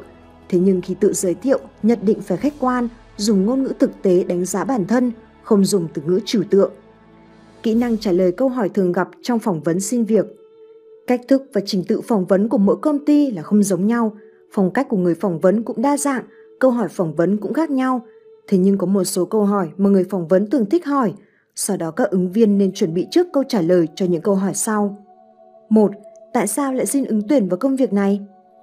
2. Anh, chị hiểu biết gì về công ty của chúng tôi? 3. Bạn học những môn gì? 4. Bạn có muốn sự nghiệp riêng không? 5. Bạn có kinh nghiệm gì với công việc này? 6. Ngoài tiền lương, loại phúc lợi nào mà bạn quan tâm nhất? 7. Bạn có những sở thích gì? 8. Bạn cho rằng khuyết điểm lớn nhất của mình là gì? 9 bạn sẽ cư xử thế nào với cấp trên? 10. Nếu vị trí công việc có sự thay đổi, bạn được sắp xếp làm công việc không như nguyện vọng ban đầu thì bạn có đồng ý không? 11. Với trình độ hiện tại của bạn, bạn có thể tìm việc ở một công ty tốt hơn. 12. Nếu một công ty khác cũng nhận bạn vào làm, bạn sẽ lựa chọn thế nào? Những điều không nên nói khi phỏng vấn. 1. Bạn không nên tiết lộ những tài liệu bí mật của công ty cũ, nếu không sẽ khiến người phỏng vấn cho rằng bạn là người không đáng tin. 2. Những thành kiến về giới tính và chủng tộc. 3. Không nên khoe khoang về con cái. 4. Không nên đề nghị lấy giúp hoặc mua giúp người phỏng vấn thứ gì hoặc loại hàng hóa gì đặc biệt. 5. Không nên nói bạn ghét môn toán hoặc môn vật lý thế nào. Mặc dù bề ngoài nó có vẻ không liên quan gì tới công việc, nhưng các môn học tự nhiên có thể thể hiện năng lực logic của một người. 6. Không nên thường xuyên nhắc đến tên của một nhân vật tầm cỡ. 7. Dành quá nhiều lời khen cho người phỏng vấn. 8 không nên nói quen biết với ai trong công ty mình đang xin vào. 9. Không nên nói năng thiếu logic. 10. Không nên oán trách. Khéo léo yêu cầu mức lương khi phỏng vấn xin việc. Khi phỏng vấn xin việc, chúng ta không thể né tránh vấn đề lương bổng. Mức lương của một người có liên quan tới năng lực, khả năng và sự công hiến của người đó. Do đó, khi trả lời câu hỏi về vấn đề tiền lương, bạn không thể trả lời qua loa, phải có sách lược và phải chuẩn bị kỹ lưỡng từ trước. Trước khi đưa ra yêu cầu về mức lương, bạn phải làm được một số điều sau đây. 1. Trước khi phỏng vấn, phải tìm hiểu mức lương trung bình cho công việc bạn đang ứng tuyển, tìm hiểu về chính sách của công ty. 2. Chủ động nêu ra mức lương bạn hy vọng có được. 3. Cố gắng tìm hiểu xem tiền lương mà đơn vị tuyển dụng trả cho bạn là cố định hay có sự biến động. 4. Trước khi phỏng vấn, nên tìm hiểu về các chế độ trợ cấp, phúc lợi của công ty. Mức lương lý tưởng là mức lương mà cả người xin việc và công ty tuyển dụng đều chấp nhận. Người ứng tuyển nên thể hiện sự linh hoạt. Sau khi thỏa thuận về chế độ tiền lương, nhất định phải viết điều khoản này vào hợp đồng làm việc. Chương 8. Cách giao tiếp với lãnh đạo để dành cơ hội phát triển nghề nghiệp. Kỹ năng giao tiếp tạo mối quan hệ tốt đẹp với lãnh đạo. Tập trung tinh thần. Trong thực tế, hầu hết những người trẻ tuổi mới đi làm khi nói chuyện với lãnh đạo đều dễ bị căng thẳng và thường để ý xem lời nói của lãnh đạo với mình như thế nào, chứa thông tin phê bình hay khen ngợi mà quên mất nghĩ xem mình nên nói gì. Vì thế, không những không hiểu rõ nội dung lời lãnh đạo nói mà còn khiến bản thân rơi vào thế bị động. Khi lãnh đạo nói chuyện, không những phải nghe rõ nội dung là gì mà còn phải hiểu rõ ý nghĩa đúng của lời nói. Như vậy, bạn mới có thể tổng hợp bao quát ý nghĩa và đưa ra phản ứng thích hợp. Để làm được điều này, bạn phải quên đi sự căng thẳng, tập trung chú ý vào nội dung những điều lãnh đạo đang nói vô tư cống hiến ý tưởng và suy nghĩ. Khi giao tiếp với lãnh đạo, hãy để người đó biết được ý kiến và suy nghĩ của bạn về công việc. Hãy vô tư cống hiến những ý tưởng và suy nghĩ của bạn, bạn sẽ không bao giờ bị thiệt. Xét trên khía cạnh nào đó, khi lãnh đạo của bạn có hình tượng tốt, hình tượng của bạn chắc chắn cũng được nâng cao. Luôn giữ thái độ chừng mực. Khi tiếp xúc với lãnh đạo phải lễ phép, khiêm tốn, tuyệt đối không được tỏ thái độ coi thường, Tất cả những người lãnh đạo hiểu biết đều không coi trọng những nhân viên không có chính kiến. Bạn nên giữ thái độ chừng mực. Trong một số trường hợp, đừng sợ nói lên quan điểm trái ngược của mình. Chỉ cần bạn phát biểu trên góc độ công việc, nói có lý thì lãnh đạo chắc chắn sẽ phải suy nghĩ. Chủ động chào hỏi lãnh đạo Là cấp dưới, việc tích cực chủ động trò chuyện với lãnh đạo sẽ có thể dần xóa bỏ khoảng cách giữa hai bên và giúp xây dựng một mối quan hệ hòa hợp, tốt đẹp. Thích ứng với ngôn ngữ của lãnh đạo – nên tìm hiểu về tính cách, sở thích và thói quen ngôn ngữ của lãnh đạo. Chọn cơ hội thích hợp để trò chuyện cùng lãnh đạo. Một vị lãnh đạo phải suy nghĩ rất nhiều việc, vì thế việc trò chuyện với họ phải được tiến hành trong thời điểm thích hợp. Nếu bạn không biết khi nào cấp trên có thời gian rỗi thì có thể gửi cho người đó một tờ giấy, trên đó có viết các vấn đề chính, sau đó hãy xin được gặp mặt, hoặc bạn cũng có thể gửi một tờ giấy xin hẹn với thời gian và địa điểm rõ ràng. Như vậy sẽ tiện cho lãnh đạo sắp xếp thời gian lại đảm bảo bạn không làm phiền công việc của người đó. Chuẩn bị kỹ nội dung giao tiếp. Khi trình bày việc gì đó với lãnh đạo, cố gắng nói rõ ràng, tách bạch mọi nội dung. Kỹ năng chỉ ra lỗi sai và nêu kiến nghị với lãnh đạo. Trong công việc, lãnh đạo cũng có lúc mắc sai lầm. Là cấp dưới, chúng ta nên chỉ ra và giúp lãnh đạo sửa lỗi sai để tránh gây tổn hại cho công ty. Sau đó, khi chỉ ra lỗi sai hoặc để đạt ý kiến với lãnh đạo bạn phải thật khéo léo để vừa đạt được mục đích lại vừa không làm đối phương bối rối. Vui vẻ chỉ ra lỗi sai của lãnh đạo. Khi chỉ ra lỗi sai của cấp trên, không nên sử dụng ngôn ngữ gay gắt bởi bạn phải tôn trọng lãnh đạo phải giữ sự uy nghiêm và thể diện cho lãnh đạo. Sau đó, chúng ta phải nắm được kỹ năng, có thể kể một số câu chuyện cười rồi nhẹ nhàng chỉ ra lỗi sai của cấp trên trong lúc trò chuyện. Cách làm này không chỉ khiến lãnh đạo vui vẻ tiếp nhận ý kiến mà còn không gây ra sự bối rối cho cả hai bên. Khéo léo nêu kiến nghị với lãnh đạo. Đầu tiên, bạn phải khẳng định những điểm mình tán thành trong suy nghĩ hoặc trong lời nói của lãnh đạo. Sau đó, hãy khẳng định lại và bày tỏ sự đồng tình. Tiếp đó, hãy nêu ý kiến mang tính chất xây dựng. Lúc này, ý kiến của bạn sẽ được vui vẻ tiếp nhận. Bình thản chấp nhận ý kiến phê bình của lãnh đạo. Nghiêm túc tiếp nhận lời phê bình. Các lãnh đạo thường không lấy việc phê bình người khác làm niềm vui cho mình. Khi phê bình, góp ý đều rất thận trọng, không ai muốn gây rắc rối với người khác. Một nhân viên khi bị lãnh đạo trích mắng nên cố gắng giữ tâm trạng bình tĩnh, ánh mắt nhìn thẳng vào đối phương để thể hiện sự tập trung chú ý. Nếu không sẽ khiến lãnh đạo nghĩ rằng bạn không nghiêm túc, không chú ý lắng nghe. Sau khi bị phê bình, nếu bạn hiểu ra lỗi sai của mình, tốt nhất nên lập tức nghĩ cách sửa sai, chân thành xin ý kiến chỉ đạo của lãnh đạo. Nếu có cơ hội, sau đó hãy thể hiện lòng biết ơn đối với lãnh đạo. Không tranh luận, cãi lại khi bị phê bình. Một nhân viên phải học cách tự kiềm chế bản thân, giải quyết mọi việc bằng lý trí, nhất là khi ở trước mặt lãnh đạo. Trong tình huống đó, cho dù bạn cảm thấy rất bực bội, nhưng hãy thử nghĩ lại xem, nếu bạn cãi lại lãnh đạo, người lãnh đạo đó cũng sẽ rơi vào tình trạng bực bội tương tự. Nếu bạn có thể giữ bình tĩnh khi bị lãnh đạo phê bình hoặc trách mắng, có thể nói bạn là người rất lý trí, chỉ cần vị lãnh đạo không có ý làm khó bạn, khi bình tĩnh nhất định sẽ suy nghĩ lại và trong lòng sẽ cảm thấy áy náy. Không nên để bụng khi bị phê bình. Khi cấp dưới bị cấp trên chê trách, nếu thể hiện thái độ không phục hoặc ấm ức để bụng thì không những không hiểu được tấm chân tình của lãnh đạo mà còn làm xấu mối quan hệ của hai bên. Hãy nghĩ đơn giản, việc lãnh đạo phê bình bạn không có gì đáng ngại, chỉ là góp ý đơn giản. Bạn cũng có thể nhờ vào lời phê bình đó mà sửa đổi và hoàn thiện mình, đi theo đúng đường lối của cấp trên. Nếu làm được điều này, mối quan hệ giữa bạn và lãnh đạo sẽ tốt hơn nhiều. Không nên giải thích. Khi bị lãnh đạo phê bình, tranh luận là điều không cần thiết. Nếu mục đích của bạn chỉ để là không bị phê bình nữa thì hãy lắng nghe và tiếp thu. Lãnh đạo chỉ nhìn thấy kết quả, không muốn nghe bạn nói về quá trình đạt được kết quả đó. Đối với nhân viên cấp dưới, không viện lý do chính là chấp hành. Cho dù làm việc gì đều phải nhớ trách nhiệm của mình. Cho dù ở vị trí nào cũng phải có trách nhiệm với công việc. Công việc là thứ phải chấp hành vô điều kiện. Tỏ thái độ thành khẩn khi bị phê bình. Nhẫn nhịn ngoài mặt nhưng trong lòng phản đối, điều này cũng không đúng. Hãy khống chế tâm lý muốn phản bác, thể hiện thái độ thành khẩn và nói tôi rất xin lỗi hoặc tôi sẽ chú ý hơn. Điều này sẽ quyết định mối quan hệ của bạn với mọi người sau này có tốt đẹp hay không. Nếu bạn có thể thành thật xin lỗi, đối phương sẽ bỏ qua cho bạn. Tuy nhiên, nếu bạn tỏ thái độ không vui hoặc phản ứng tiêu cực trước lời nhắc nhở hoặc phê bình, quan hệ giữa hai bên sẽ gặp chướng ngại. Thái độ đó sẽ không mang lại điều gì tốt đẹp cho việc phát triển sự nghiệp của bạn. Kỹ năng dành lời khen cho lãnh đạo Dành tặng lời khen cho lãnh đạo là một nghệ thuật đặc biệt. Thích được khen là điểm yếu lớn nhất của con người. Đối với những người làm lãnh đạo cũng vậy. Nếu bạn nắm vững nghệ thuật này và có thể dành tặng cấp trên những lời khen tế nhị, không lộ liễu, thì bạn có thể rút ngắn khoảng cách và tạo cảm tình với cấp trên của mình. Vì thế, khi dành tặng lời khen cho lãnh đạo, phải căn cứ vào tình huống thực tế để sử dụng cách khen hợp lý. Điều này yêu cầu bạn phải nắm vững kỹ năng khen lãnh đạo. Thứ nhất, khen có mức độ. Thứ hai, ngôn ngữ phải chính xác.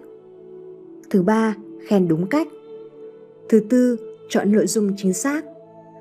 Biết cách ăn nói khéo léo để được tăng lương. Thực tế, nếu yêu cầu tăng lương với lãnh đạo không hề khó như chúng ta tưởng tượng, chỉ cần bạn cho rằng tăng lương là hợp lý thì bạn có quyền nói ra. Thế nhưng phải chú ý cách nói, ngôn ngữ phải nhẹ nhàng, thận trọng. Tốt nhất nên khéo léo sử dụng các kỹ năng để truyền đạt ý kiến đến lãnh đạo. Cho dù có bị từ chối cũng không khiến hai bên rơi vào tình trạng bối rối, ảnh hưởng tới công việc về sau. Muốn được tăng lương, điều cơ bản nhất là bạn phải có thực lực. Lãnh đạo thường đánh giá năng lực, thái độ và phẩm chất thông qua biểu hiện của cấp dưới – nếu bạn công tác tốt, có thành tích xuất sắc, muốn tăng lương, hãy thể hiện những điều đó cho lãnh đạo biết. Chỉ cần lãnh đạo thấy hợp lý, vấn đề tăng lương của bạn sẽ được cân nhắc. Khéo léo nói không với cấp trên. Trong công việc, khi lãnh đạo đưa ra những yêu cầu không hợp lý, bạn phải cân nhắc kỹ xem liệu mình có đảm nhận được không, có thể hoàn thành không. Hãy suy xét dựa trên các yếu tố khách quan, mức độ khó dễ của vấn đề và năng lực của bản thân. Nếu cho rằng mình không thể chấp nhận hãy lựa chọn cách nói thích hợp để từ chối, nhất định phải học cách nói không với lãnh đạo. Từ chối lãnh đạo là một nghệ thuật, nhất định phải chú ý những điểm sau đây.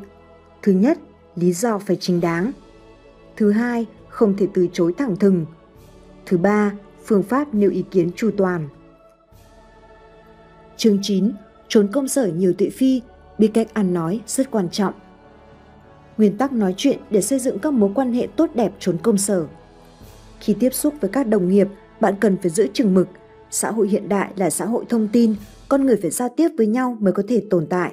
Những người không thích nói chuyện sẽ bị mọi người coi là lập dị, khác người. Còn những người nói nhiều lại dễ gây phản cảm cho người khác, khiến người khác hiểu nhầm, cho rằng bạn là người hời hợt, không đáng tin. Do đó, nói chuyện phải hợp lý, không nhiều không ít mới có thể xây dựng mối quan hệ tốt đẹp, hữu hảo với đồng nghiệp. Đồng thời, bạn cũng phải nắm vững các nguyên tắc giao tiếp trốn công sở. Thứ nhất, khoan dung với mọi người. Thứ hai, công tư phân minh. Thứ ba, không tranh cãi. Cách khiến đồng nghiệp thích tranh công phải lùi bước. Đa số chúng ta đều cố gắng cống hiến với hy vọng thành tích của mình được công nhận. Tuy nhiên, quan hệ con người nơi công sở rất phức tạp. Có một số người lợi dụng sự tin tưởng để lên kế hoạch cướp thành quả lao động của người khác. Những người như vậy được gọi là những người tranh công. Khi gặp người như vậy, tốt nhất không nên tranh cãi trực tiếp nếu bạn và đối phương tranh cãi, điều này chỉ khiến cấp trên của bạn cảm thấy hai bạn là người tính toán, nhỏ mọn, thậm chí còn ảnh hưởng không tốt đến bạn. Lúc này, bạn phải khéo léo sử dụng kỹ năng ngôn ngữ để đối phương lộ bộ mặt thật của mình để cấp trên của bạn có thể nhìn ra sự thật. Những chủ đề không nên nói ở chốn công sở. Tại nơi làm việc, mọi người đều có tâm lý cạnh tranh, do đó khi trò chuyện, nhất định phải chú ý, không nói hết tất cả mọi chuyện, cũng không nói bừa. Có câu nói, sự tò mò sẽ hại chết bạn.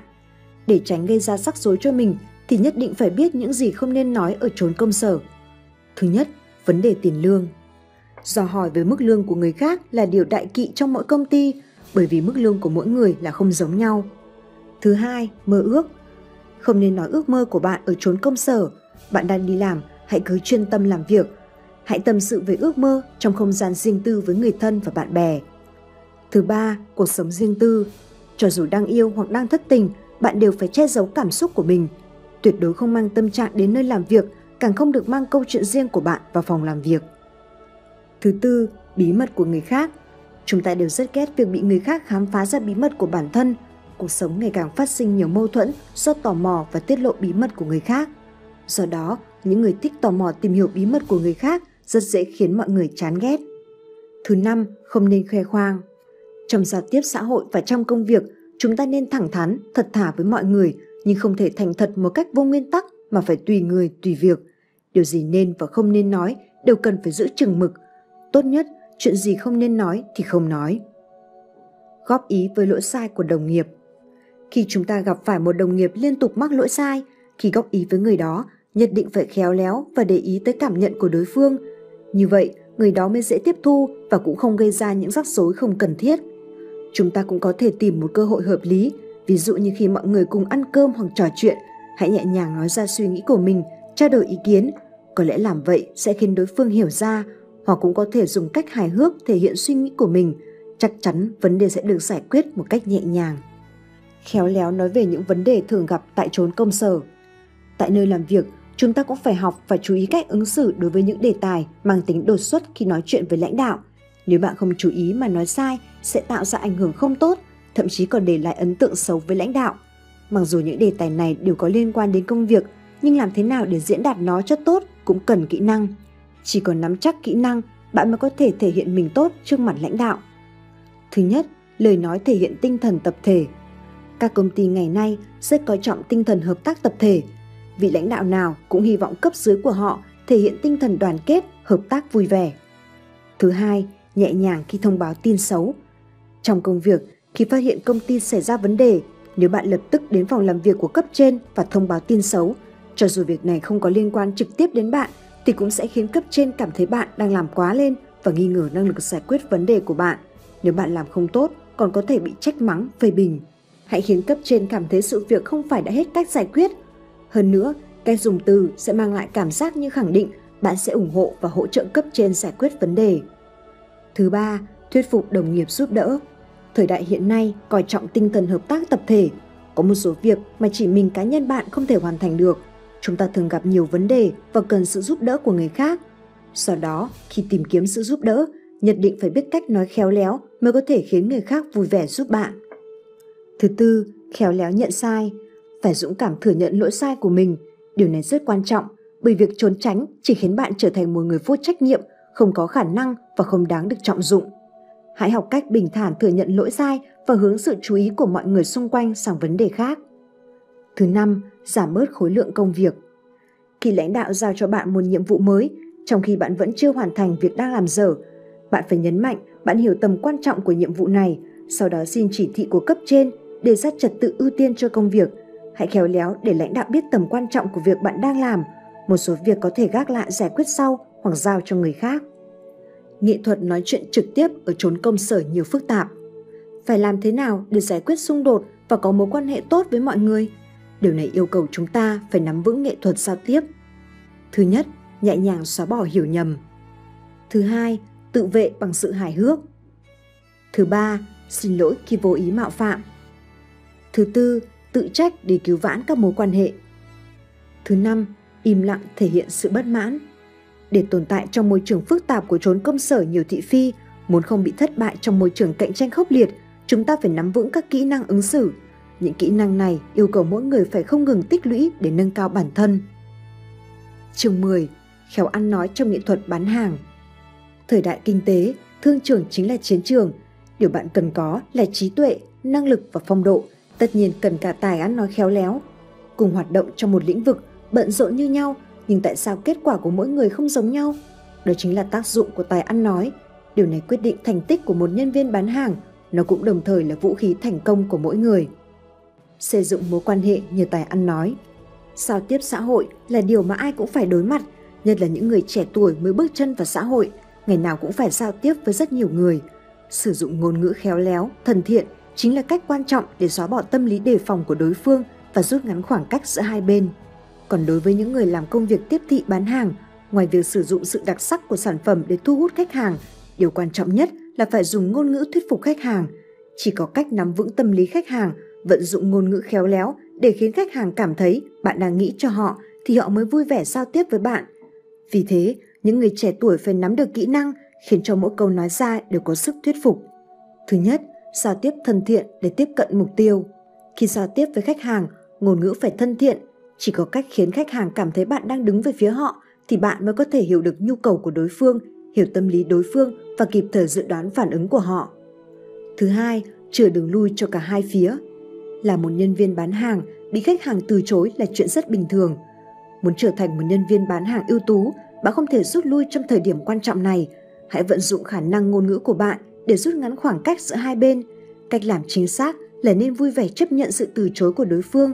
Là một nhân viên bán hàng giỏi, bạn nên nắm bắt và lợi dụng câu nói để tôi suy nghĩ thêm. Hãy phát huy năng lực, nỗ lực đạt được thành công trong việc bán hàng. Mở đầu thuận lợi, nắm bắt tâm lý khách hàng. Bán hàng chính là dùng tài ăn nói của bạn thuyết phục người khác mua sản phẩm. Trở thành một người bán hàng giỏi không phải là chuyện dễ dàng – Muốn tiếp cận mục tiêu của khách hàng, những câu nói đầu tiên của nhân viên bán hàng chính là điều quan trọng nhất. Nó có liên quan trực tiếp tới sự thành bại của việc bán hàng. Thứ nhất, khéo léo dùng lợi ích để thu hút khách hàng. Thứ hai, vận dụng ngôn ngữ khéo léo đúng thời điểm. Thứ ba, tự giới thiệu rõ ràng về bản thân.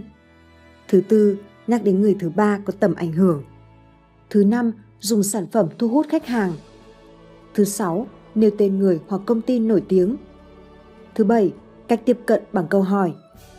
Thứ tám, cách tiếp cận bằng sự tò mò. Nắm được sở thích và hứng thú của khách hàng.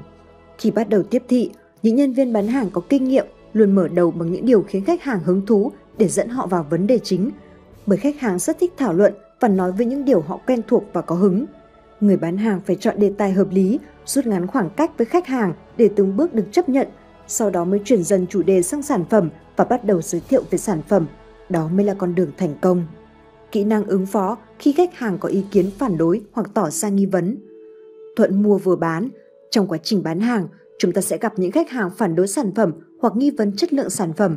Khi gặp những khách hàng có ý kiến hoặc tỏ ra nghi vấn, nhân viên bán hàng phải khéo léo vận dụng kỹ năng ngôn ngữ, giải đáp tỉ mỉ thắc mắc của khách hàng, như vậy mới có thể khiến khách hàng vừa ý và bạn mới có thể bán được sản phẩm. Thứ nhất, chăm chú lắng nghe, Lắng nghe là cách giao tiếp với người khác hiệu quả nhất, cũng là thể hiện sự tôn trọng với người khác. Khi bán hàng và gặp phải khách hàng có ý kiến phản đối, nhất định phải chú ý lắng nghe xem khách hàng đó phản đối vấn đề gì, sau đó căn cứ theo tình hình thực tế nêu ra suy nghĩ để thuyết phục họ.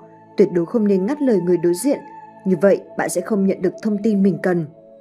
Thứ hai, phương pháp phủ định ngược. Khi khách hàng nêu ý kiến hoặc đặt câu hỏi với nhân viên tiếp thị, trước tiên phải khẳng định ý kiến của đối phương, sau đó mới nêu quan điểm của mình. Không nghi ngờ gì, nó là phương pháp được sử dụng rộng rãi nhất bởi so với các phương pháp khác, nó thích hợp với mọi hoàn cảnh và thích hợp với mọi khách hàng. Thứ ba, dẫn dắt vấn đề. Khi khách hàng ý kiến hoặc nghi vấn về chất lượng, đừng trực tiếp dùng câu trần thuật để giải thích nghi vấn. Bạn phải hỏi lại câu hỏi mà đối phương nêu ra, như vậy mới có thể khiến khách hàng nói ra đáp án mà bạn muốn biết. Lúc ấy, bạn có thể căn cứ vào đó để giải đáp thắc mắc. Thứ tư, bổ sung ưu điểm. Khi khách hàng nêu ý kiến về sản phẩm, chúng ta không nên phản đối.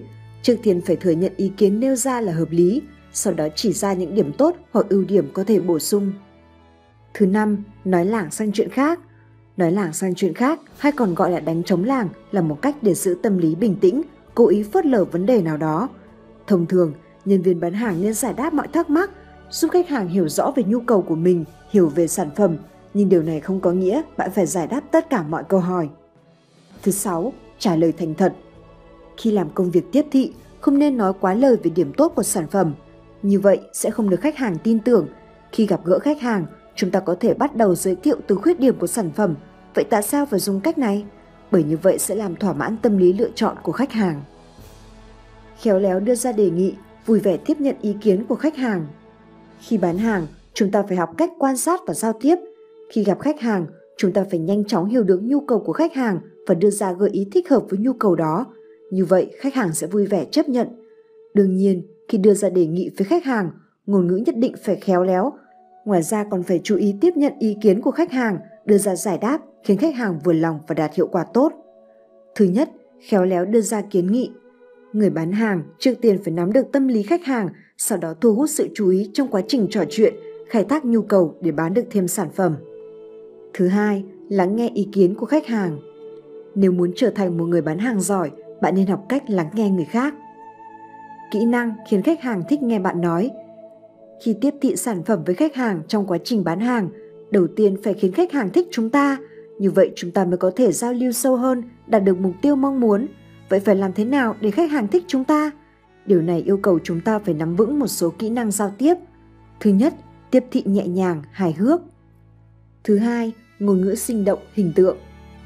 Thứ ba nhiệt tình chào hỏi để buôn may bán đắt thứ tư sử dụng lời khen hợp lý Muốn sử dụng lời khen tự nhiên hợp lý, chúng ta phải nắm được các kỹ năng có liên quan. 1. Khen ngợi đúng ưu điểm của đối phương. 2. Khen ngợi gãi đúng chỗ ngứa của đối phương. Chương 11. Rèn luyện tài đàm phán, luôn nắm chắc phần thắng. Tạo không khí đàm phán hài hòa. Không khí đàm phán chính là một kiểu thái độ của người đàm phán, nó có thể ảnh hưởng tới tâm lý tình cảm và cảm giác của người đàm phán. Không khí đàm phán có thể lạnh nhạt, đối lập, cứng rắn cũng có tích cực, hữu nghị hoặc nghiêm trọng, cân bằng. Không khí đàm phán khác nhau sẽ có những ảnh hưởng khác nhau.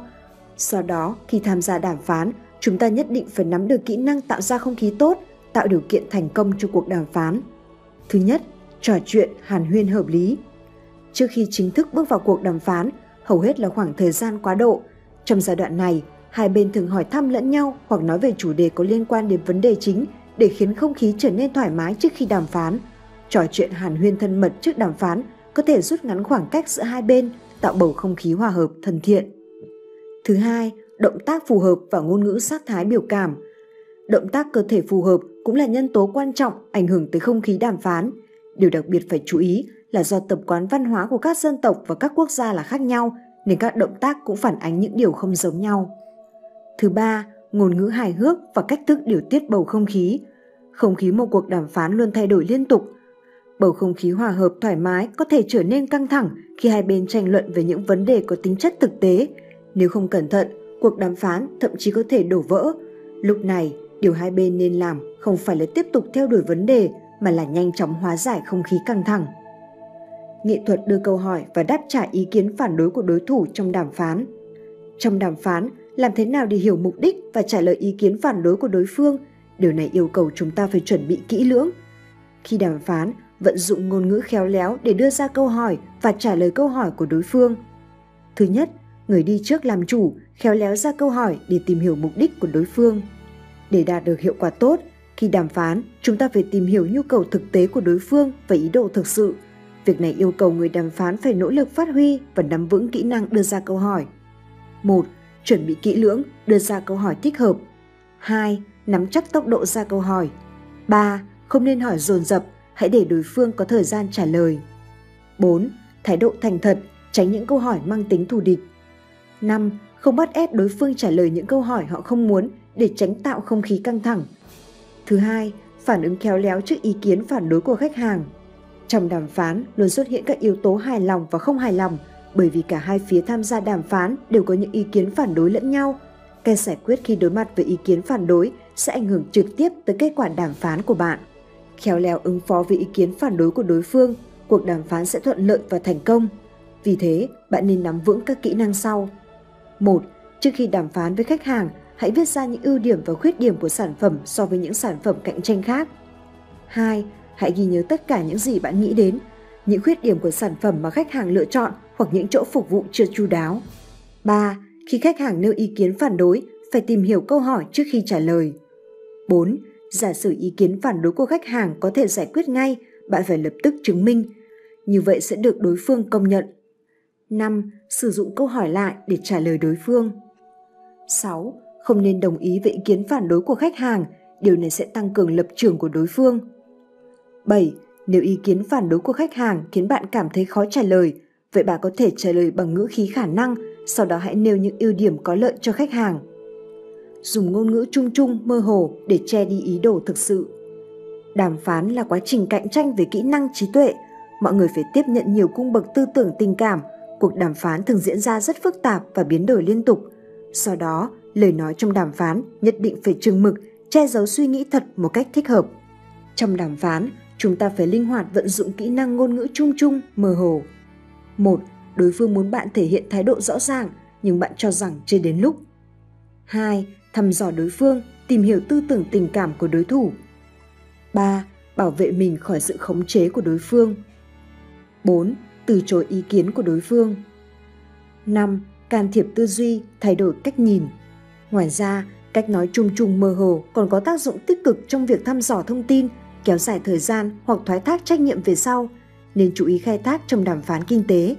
Đồng thời, việc vận dụng cách nói chung chung còn có thể giúp hai bên tạo đường lui trong một số vấn đề để cuộc đàm phán không bị rơi vào bế tắc.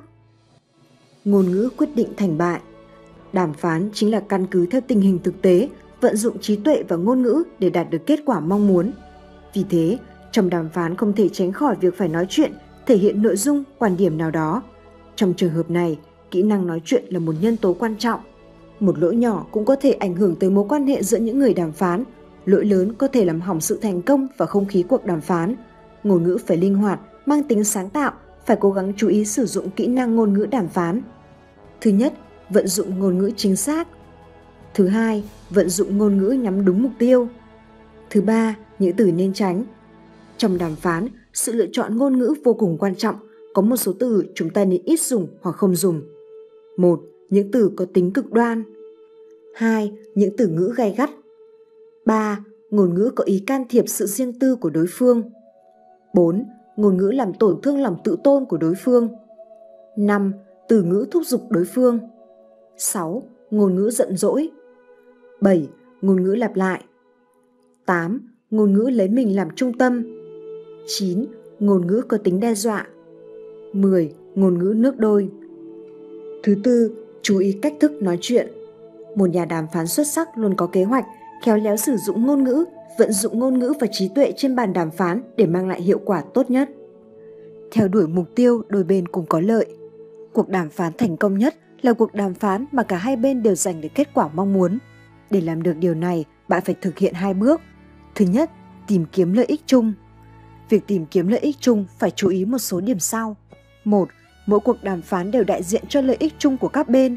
Người đàm phán phải cố gắng tìm kiếm cơ hội hợp tác cũng có lợi. Hai, lợi ích chung là cơ hội chứ không tự có. Người đàm phán phải tạo ra, sử dụng và nắm bắt cơ hội để thể hiện rõ ràng lợi ích chung đó. 3.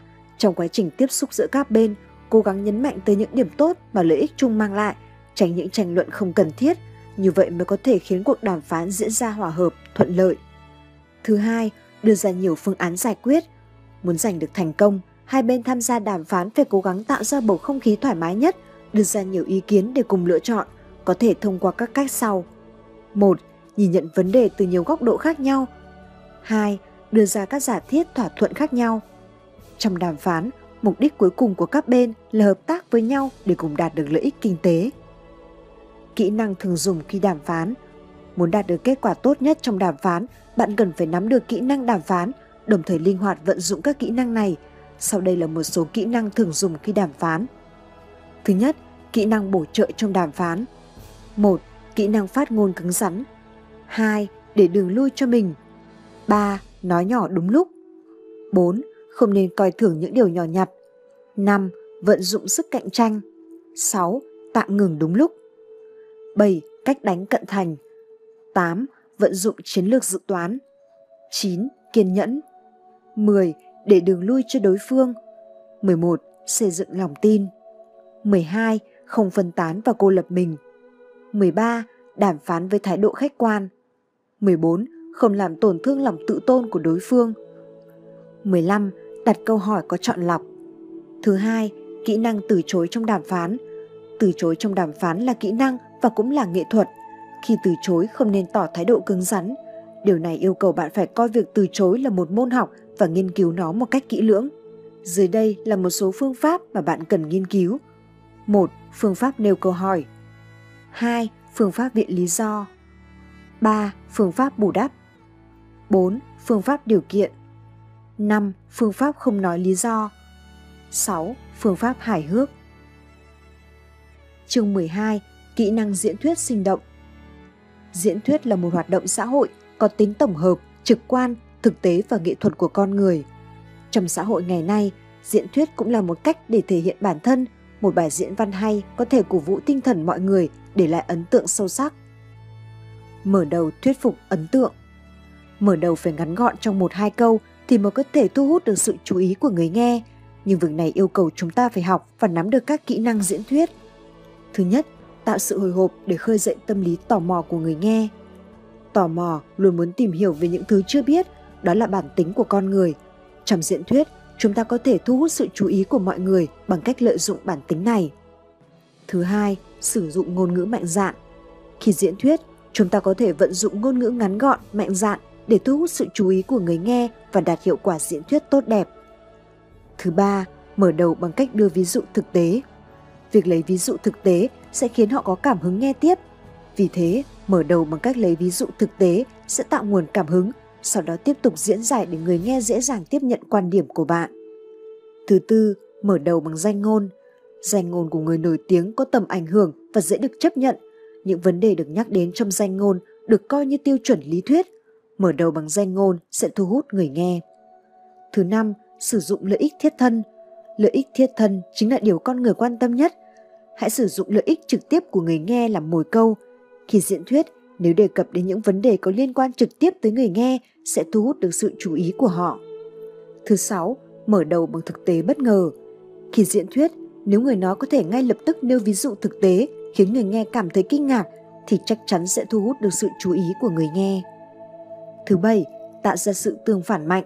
Hãy so sánh chủ đề diễn thuyết với các sự vật trái ngược hoàn toàn nhằm mục đích gây ấn tượng mạnh mẽ cho người nghe. Chủ yếu sử dụng phương pháp đối xứng tương phản khi so sánh để dẫn dắt người nghe vào chủ đề. Không đi con đường bình thường. Chủ đề chính là linh hồn của bài diễn thuyết, một chủ đề chính xác, mới mẻ, tập trung và sâu sắc, có tác dụng rất lớn nhằm tạo nên sự thành công cho một buổi diễn thuyết. Khi chọn chủ đề diễn thuyết, nhất định phải tôn trọng người nghe để đưa ra những nội dung hay nhất. Sau đây, chúng tôi xin giới thiệu 3 cách làm mới chủ đề. 1. Đuổi mây đi để thấy mặt trời. 2. Chuyển góc nhìn. 3. Phương pháp kết hợp tri thức. Nghệ thuật tùy cơ ứng biến khi diễn thuyết. Về điều này, người diễn thuyết nhất định phải chuẩn bị tâm lý tùy cơ ứng biến, có thể dùng những phương pháp sau để thoát khỏi tình trạng bối rối. Thứ nhất, đối phó với sự hỗn loạn bằng cách giữ bình tĩnh. Thứ hai, khéo léo thay đổi khi chủ đề bị trùng lặp. Thứ ba, bình tĩnh đối mặt với sự khiêu khích. Thứ tư, trả lời trôi chảy khi được đặt câu hỏi.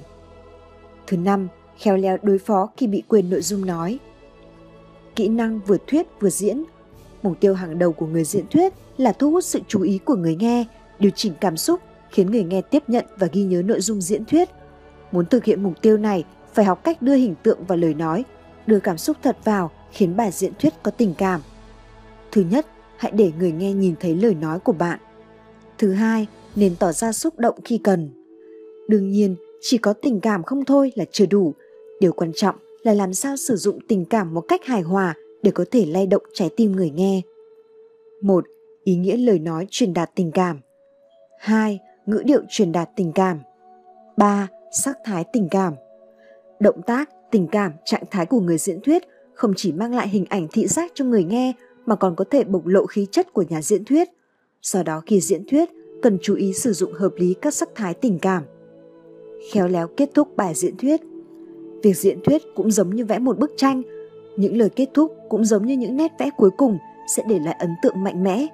Phần kết của bài diễn thuyết cũng giống như phần mở đầu đều vô cùng quan trọng. Điều này yêu cầu chúng ta phải nắm được một số kỹ năng nhất định. Thứ nhất, tổng kết toàn bộ nội dung. Thứ hai, cách kết thúc trữ tình. Thứ ba, cách kết thúc hài hước. Thứ tư, dùng thơ hoặc danh ngôn. Thứ năm, phương pháp đối xứng. Thứ sáu, kết thúc bằng tình cảm. Thứ bảy, kết thúc bằng lời kêu gọi. Ngoài ra còn rất nhiều cách kết thúc khác cho một bài diễn văn, chỉ cần suy nghĩ kỹ, vận dụng sáng tạo, chắc chắn bạn sẽ có một bài diễn văn hay và buổi diễn thuyết sẽ thành công tốt đẹp. Chương 13. Nắm chắc kỹ năng ngôn ngữ giúp bạn hòa nhập buổi tiệc.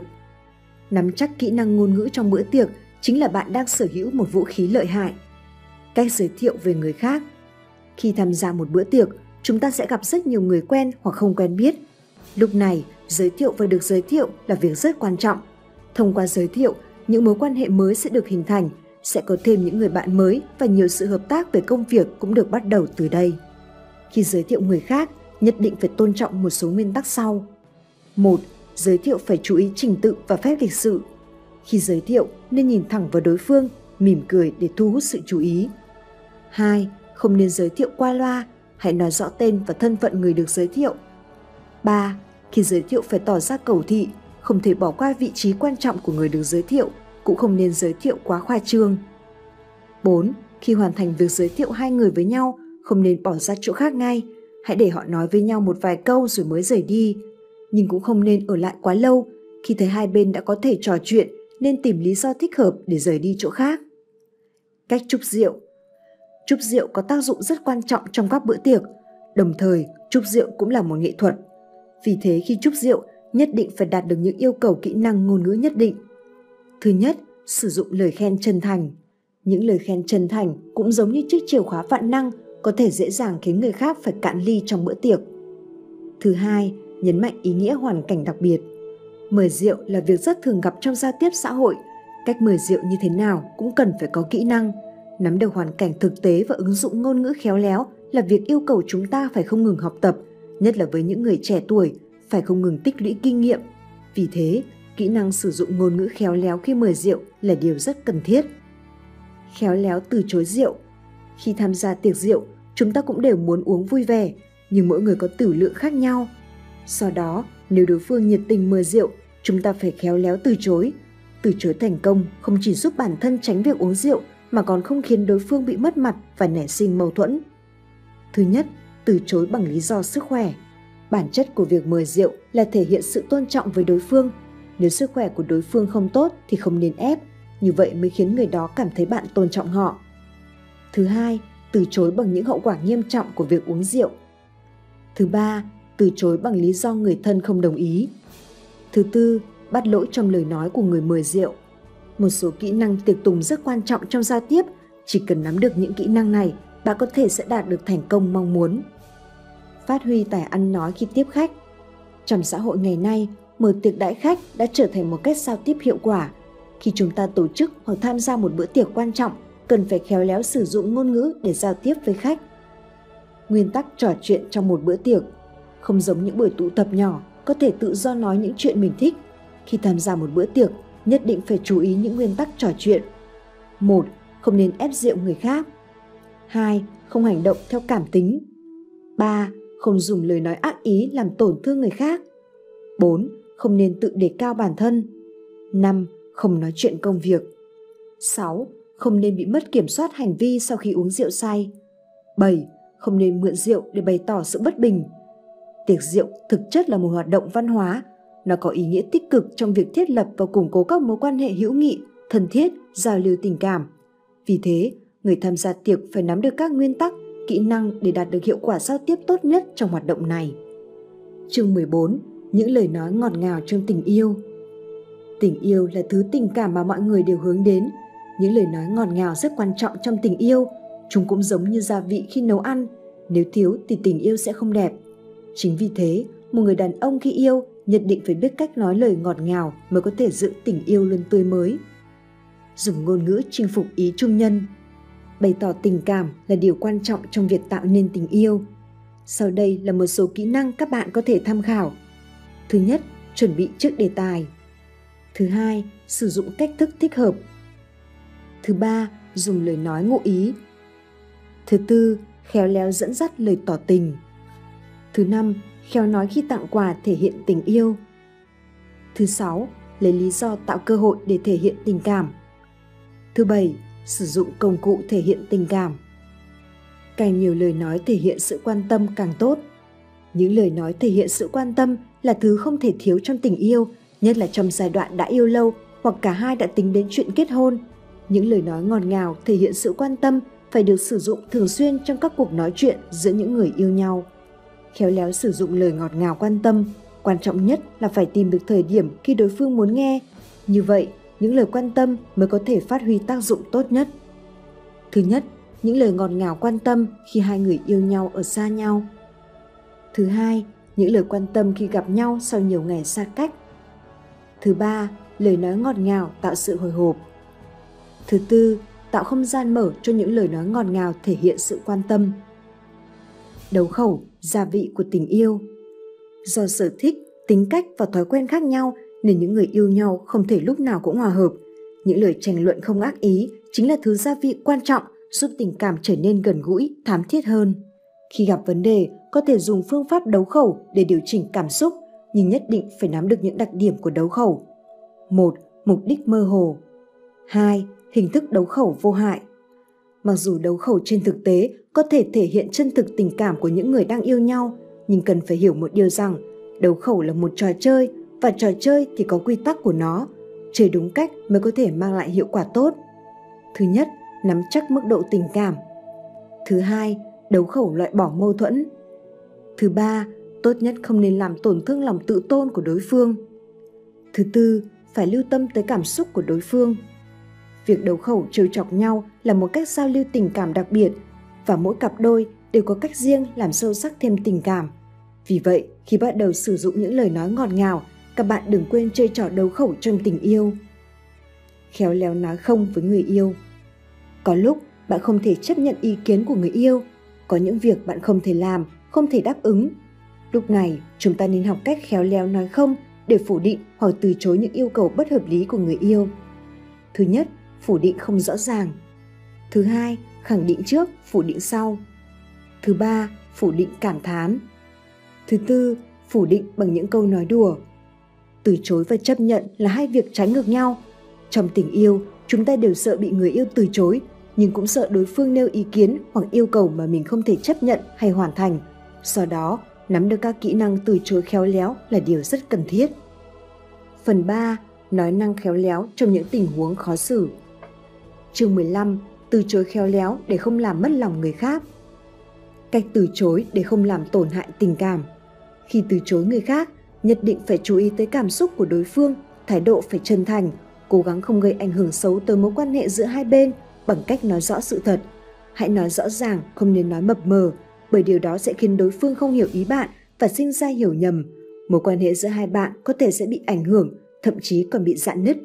Khi từ chối, đặc biệt là trong hoạt động kinh doanh, hãy để đối phương hiểu rằng mặc dù lần này bạn không thể đáp ứng yêu cầu của họ, nhưng lần sau vẫn còn cơ hội hợp tác.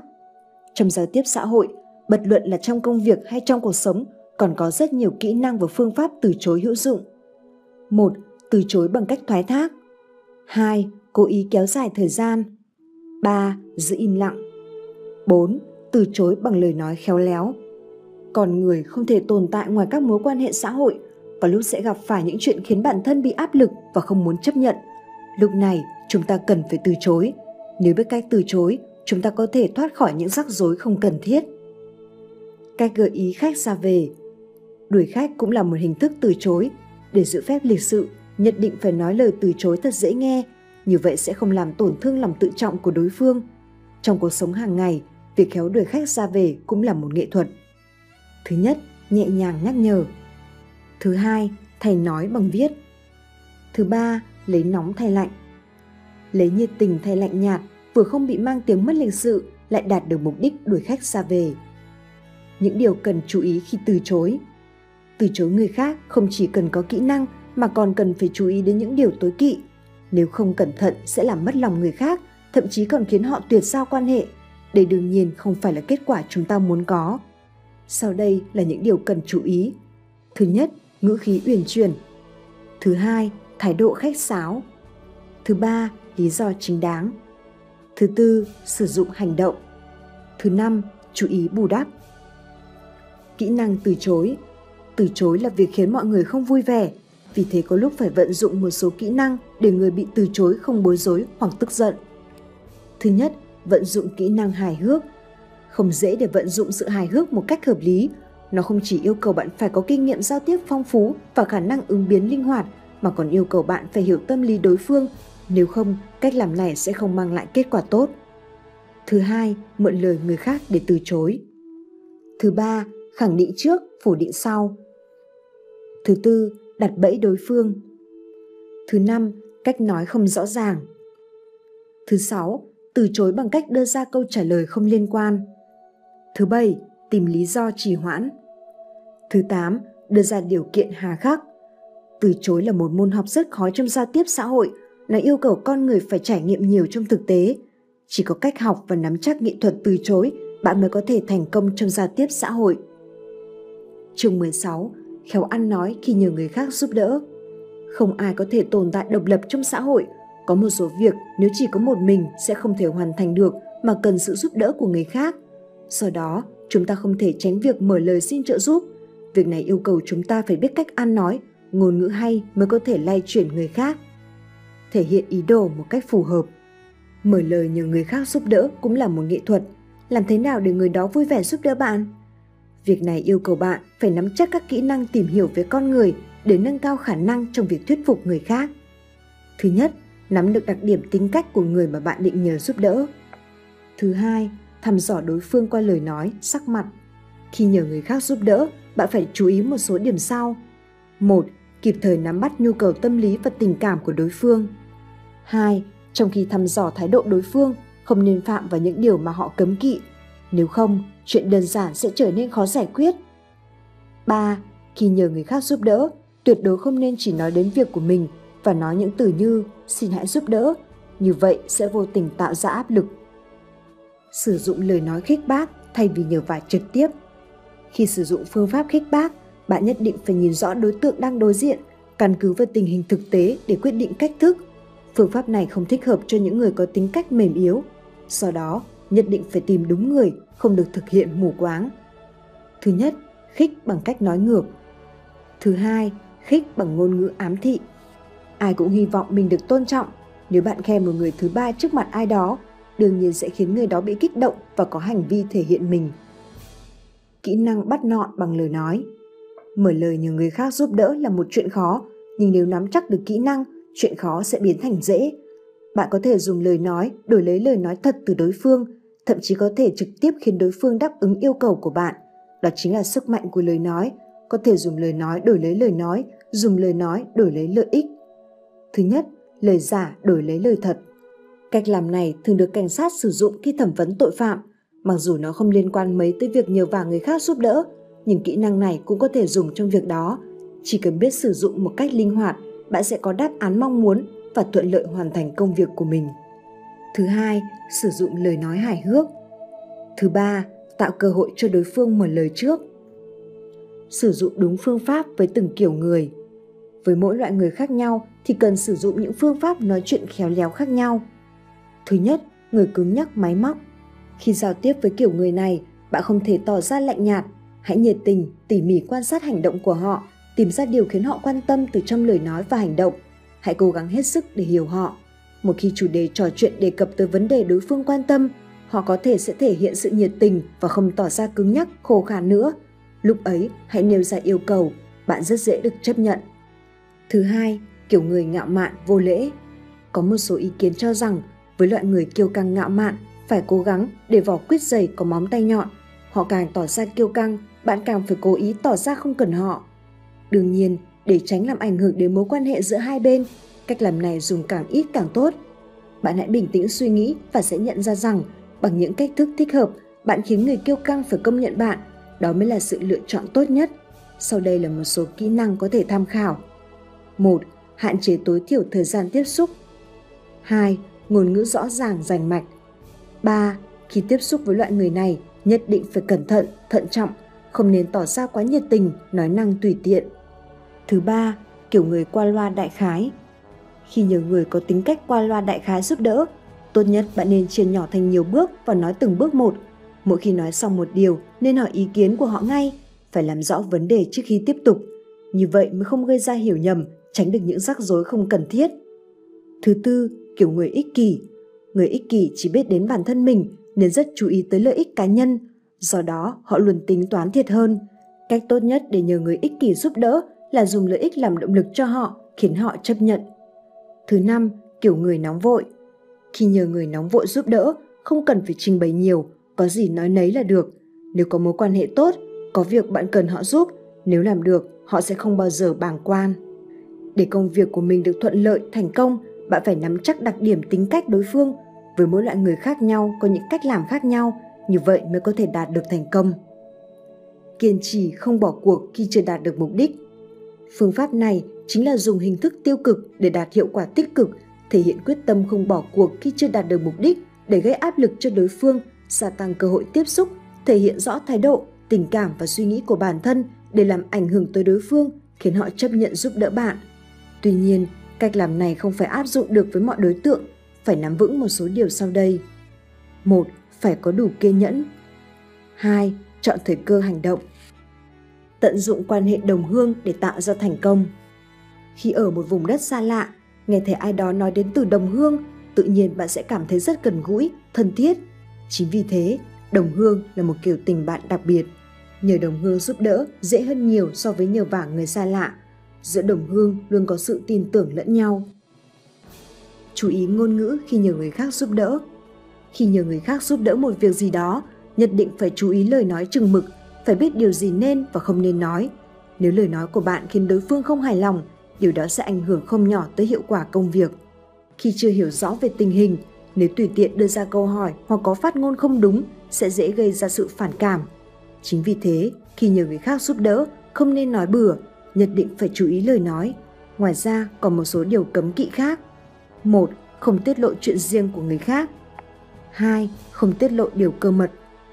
3. Nói ít khi gặp người lạ. Chương 17. Nghệ thuật thuyết phục Thuyết phục chính là vận dụng kỹ năng ngôn ngữ, tác động vào tâm lý đối phương, khiến người đó thay đổi thái độ và hành vi theo hướng bạn muốn. Trong xã hội ngày nay, khi chúng ta có ý kiến khác với người khác, để hoàn thành công việc hoặc để người khác công nhận và giúp đỡ, chúng ta phải học cách thuyết phục đối phương để đạt được kết quả mong muốn. Đặt mình vào địa vị đối phương và thuyết phục bằng cả tấm lòng. Đặt mình vào địa vị người khác, đứng ở góc độ của đối phương để suy nghĩ vấn đề, tìm hiểu tâm lý và nhu cầu, hiểu được sự khó khăn của người đó Cách thuyết phục này rất dễ được chấp nhận. Thuyết phục bằng ngôn ngữ ám thị. Đây là một cách thuyết phục rất đặc biệt, khéo léo phát ra thông tin chỉ thị cho đối phương, tác động tâm lý người đó khiến họ chấp nhận ý kiến của bạn hoặc thay đổi hành động. Thuyết phục bằng lời nói đi đôi với hành động. Không ai muốn nghe những lời nói sáo rỗng, chỉ có thực tế mới chứng minh cho lời nói. Nếu dùng kinh nghiệm thực tế của bản thân để thuyết phục người khác thì sẽ dễ đạt được mục đích bởi hoàn cảnh thực tế của bạn là bằng chứng tốt nhất. Khéo léo đặt câu hỏi để thuyết phục. Thông thường, khi thuyết phục đối phương, chúng ta thường thích nhấn mạnh quan điểm của mình, nhưng làm vậy sẽ khó mang lại hiệu quả tốt. Thực tế, thuyết phục là để đối phương chấp nhận quan điểm của mình và điều quan trọng là chấp nhận một cách tâm phục khẩu phục. sau đó nên sử dụng cách tấn công tâm lý khi thuyết phục. Dưới đây là một số cách đặt câu hỏi nhằm tấn công tâm lý thuyết phục đối phương. Thứ nhất, nêu câu hỏi dẫn dắt. Thứ hai, đặt câu hỏi vì lợi ích. Thứ ba, đặt câu hỏi đe dọa thiện ý. Trình tự và bí quyết thuyết phục. Thứ nhất, trình tự thuyết phục. Khi thuyết phục đối phương, nhất định phải tuân theo trình tự, nói rõ từng bước để đạt hiệu quả. 1. Khiến đối phương chú ý và cảm thấy hứng thú. 2. Thể hiện rõ ràng suy nghĩ của bản thân. 3. Tạo cảm xúc cho người nghe. 4. Nêu cách làm cụ thể. Chúng ta phải tuân thủ các trình tự trên khi thuyết phục người khác.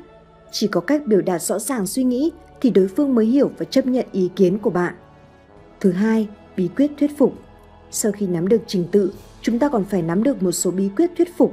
Sau đây là một số bí quyết có ích cho bạn. 1. Nói lý bằng thực tế.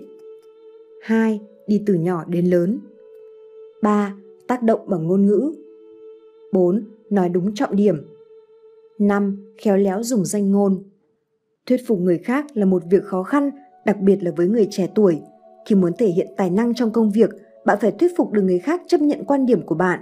Điều này yêu cầu bạn phải nắm vững các kỹ năng ngôn ngữ thuyết phục để hỗ trợ cho công việc và trong cuộc sống của bạn. Chương 18. Con người khó tránh việc mắc lỗi, cần thành khẩn khi xin lỗi. Xin lỗi, bí quyết của giao tiếp thành công. Đối với những người bình thường, việc xin lỗi mặc dù không giúp chúng ta trở thành người thành công, nhưng nó mang lại không ít cơ hội giúp chúng ta thoát khỏi khó khăn và tránh được nhiều trở ngại trên con đường đi tới thành công. Sau đó, muốn trở thành một người thực sự thành công, bạn bắt buộc phải học nghệ thuật xin lỗi. Xin lỗi phải chủ động. Xin lỗi không chỉ là nhận lỗi mà còn là dũng cảm chịu trách nhiệm về lỗi sai do mình gây ra. Lời xin lỗi thể hiện bạn rất coi trọng các mối quan hệ và còn giúp hàn gắn, tăng cường tình cảm giữa hai bên. Chính vì vậy, khi xin lỗi, chúng ta nhất định phải tôn trọng các nguyên tắc sau. 1. Thái độ nhất định phải thành khẩn. 2. Tỏ ra bình thường. 3. Tốc độ kịp thời. Rất nhiều người khi làm sai việc gì đó đều đưa ra nhiều lý do biện minh để tự bảo vệ mình. Cũng có những người nhất định không chịu nhận lỗi. Làm như vậy, hiệu quả sẽ không tốt. Khi làm sai, điều quan trọng nhất là phải nhận lỗi. Chỉ có dũng cảm nhận lỗi sai mới có thể khiến người khác khoan dung độ lượng bỏ qua cho bạn. Xin lỗi thế nào để có hiệu quả nhất? Phạm lỗi thì phải xin lỗi, đây là điều nên làm và nhất định phải làm cho tốt. Chỉ còn nắm chắc kỹ năng xin lỗi mới dễ được đối phương lượng thứ một Nói xin lỗi trước. 2. Nghiêm túc lắng nghe phản ứng của đối phương. 3. Hạ mình một cách hợp lý. Tự trách mình trước. Khi bạn mắc lỗi và biết sẽ bị người khác chỉ trích, trước tiên hãy tự phê bình mình.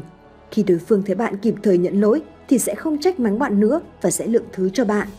Cho dù lời nói của bạn có khiến đối phương không thích, nhưng họ sẽ không vì thế mà trách cứ bạn. Nếu sử dụng lặp đi lặp lại sẽ càng có hiệu quả, đối phương sẽ lắng nghe và chấp nhận yêu cầu của bạn. Thứ hai, lời xin lỗi phải đơn giản, chính xác. Ngôn ngữ khi xin lỗi cũng phải đơn giản, rõ ràng và chính xác, mặc dù thể hiện thành ý bằng lời nói, nhưng lời nói nhất định phải đơn giản, không nên nói nhiều. Thứ ba, khéo léo xin lỗi khi bị lãnh đạo chỉ trích. Có lúc chúng ta sẽ phạm lỗi trong công việc và bị lãnh đạo chỉ trích. Khi mắc lỗi, hãy thành khẩn xin lỗi lãnh đạo và hứa sẽ thay đổi, khắc phục lỗi gây ra. Như vậy mới được lãnh đạo lượng thứ và không gặp trở ngại trong công việc. Lãnh đạo biết xin lỗi càng có uy tín. Một người lãnh đạo biết cách quản lý nhân viên sẽ không bao giờ tiếc một câu xin lỗi. Khi câu nói này được chuyển tới cấp dưới, hiệu quả mà nó mang lại sẽ vô cùng bất ngờ. Xin lỗi cấp dưới có thể giúp lãnh đạo củng cố uy tín và nâng cao sức hút nhân cách. Lời xin lỗi của lãnh đạo còn có thể mang lại cảm giác an toàn cho nhân viên cấp dưới. Ngoài ra còn có thể tạo hiệu quả tốt đẹp bất ngờ. Chương 19. Lời nói thật dễ nghe, khéo léo trong phê bình. Thêm đường vào lời góp ý, phê bình.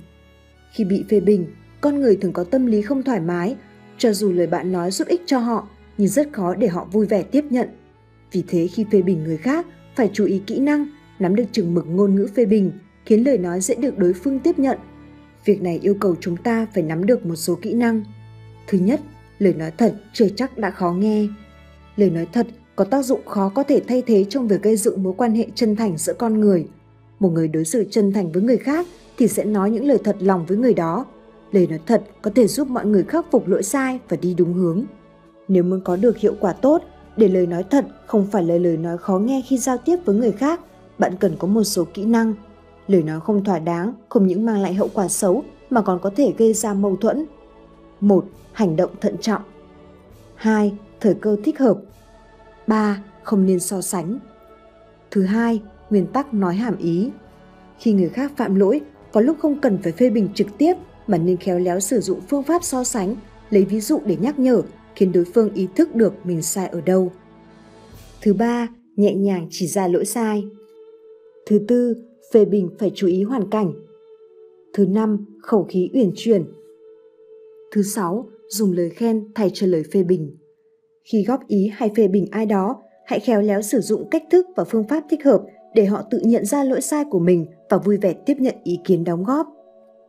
Kỹ năng phê bình vừa đấm vừa xoa. Khi chúng ta phê bình ai đó, khen ngợi ưu điểm của họ sau khi chỉ trích, như vậy sẽ không khiến đối phương nảy sinh tư tưởng chống đối và vui vẻ tiếp nhận lời góp ý. Cách làm này được gọi là vừa đấm vừa xoa. Lựa chọn cách thức phê bình phù hợp với từng người. Việc phê bình sẽ ảnh hưởng đến công việc của người khác. Vì vậy, khi lựa chọn cách thức phê bình phải cân nhắc tới hoàn cảnh cụ thể của đối tượng bị phê bình. Thứ nhất, xác định độ tuổi. Thứ hai, xác định mức độ học vấn, trình độ. Thứ ba, xác định trạng thái tâm lý. Thứ tư, nghề nghiệp cấp bậc khác nhau.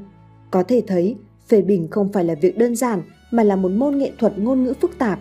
Chỉ có linh hoạt vận dụng, phê bình đúng cách với đúng người mới có thể đạt hiệu quả, nếu không sẽ chỉ có tác dụng ngược. Chương 20, nghệ thuật an ủi làm ấm lòng người khác. An ủi chính là dùng lời nói vui vẻ để hy vọng và sự đồng cảm, để động viên, cổ vũ những người đau khổ do bệnh tật hoặc mất niềm tin do gặp thất bại, khiến họ tìm thấy sức mạnh tích cực trong cuộc sống. Lời an ủi chân thành sẽ khiến đối phương cảm thấy ấm áp và mạnh mẽ hơn. Do đó, an ủi là một việc rất quan trọng trong hoạt động giao tiếp của con người, giúp mọi người trở nên gần gũi, thân thiết hơn. Lời an ủi mang lại sự ấm áp, An ủi cần kỹ năng ngôn ngữ. Muốn thành công, bạn phải nắm được các kỹ năng an ủi này. 1. Tìm hiểu nguyên nhân khiến đối phương buồn phiền. 2. Lắng nghe để an ủi. 3. An ủi bằng lời nói có sức thuyết phục nhất. Khi người khác gặp khó khăn, bạn nên giúp đỡ họ. Như vậy, bạn sẽ nhận được sự tín nhiệm và xây dựng được tình cảm tốt đẹp với mọi người xung quanh. Kỹ năng an ủi người gặp chuyện không vừa ý. Khi gặp một người gặp chuyện không vừa ý, chúng ta không nên nói những điều tốt đẹp trước mặt họ. Bởi như vậy chỉ càng khiến đối phương chán nản hơn. Hãy nói cho họ nghe những chuyện khó khăn mà mình từng trải qua để họ thấy việc không vừa ý của mình chỉ là nhất thời. Sau này nhất định mọi chuyện sẽ tốt đẹp hơn. Nếu hiểu được tâm lý này bạn có thể an ủi thành công và khiến đối phương cảm thấy được sự khích lệ. Thứ nhất thể hiện sự đồng cảm. Thứ hai vận dụng chính xác cách thức an ủi lời an ủi bệnh nhân phải tích cực người mắc bệnh thường trở nên yếu ớt và nhạy cảm. Bệnh thể chất sẽ gây ảnh hưởng tới tâm trạng và tâm lý bệnh nhân. Nhất là khi bị mắc bệnh nặng, con người thường không thể suy nghĩ vấn đề một cách khách quan, lý trí mà rất dễ bị người khác tác động. Do tâm trạng con người có liên quan đến tình trạng sức khỏe, nên khi tới thăm bệnh nhân nên dùng lời nói tích cực để an ủi họ. Thứ nhất, lời nói tích cực khiến bệnh nhân trở nên kiên cường.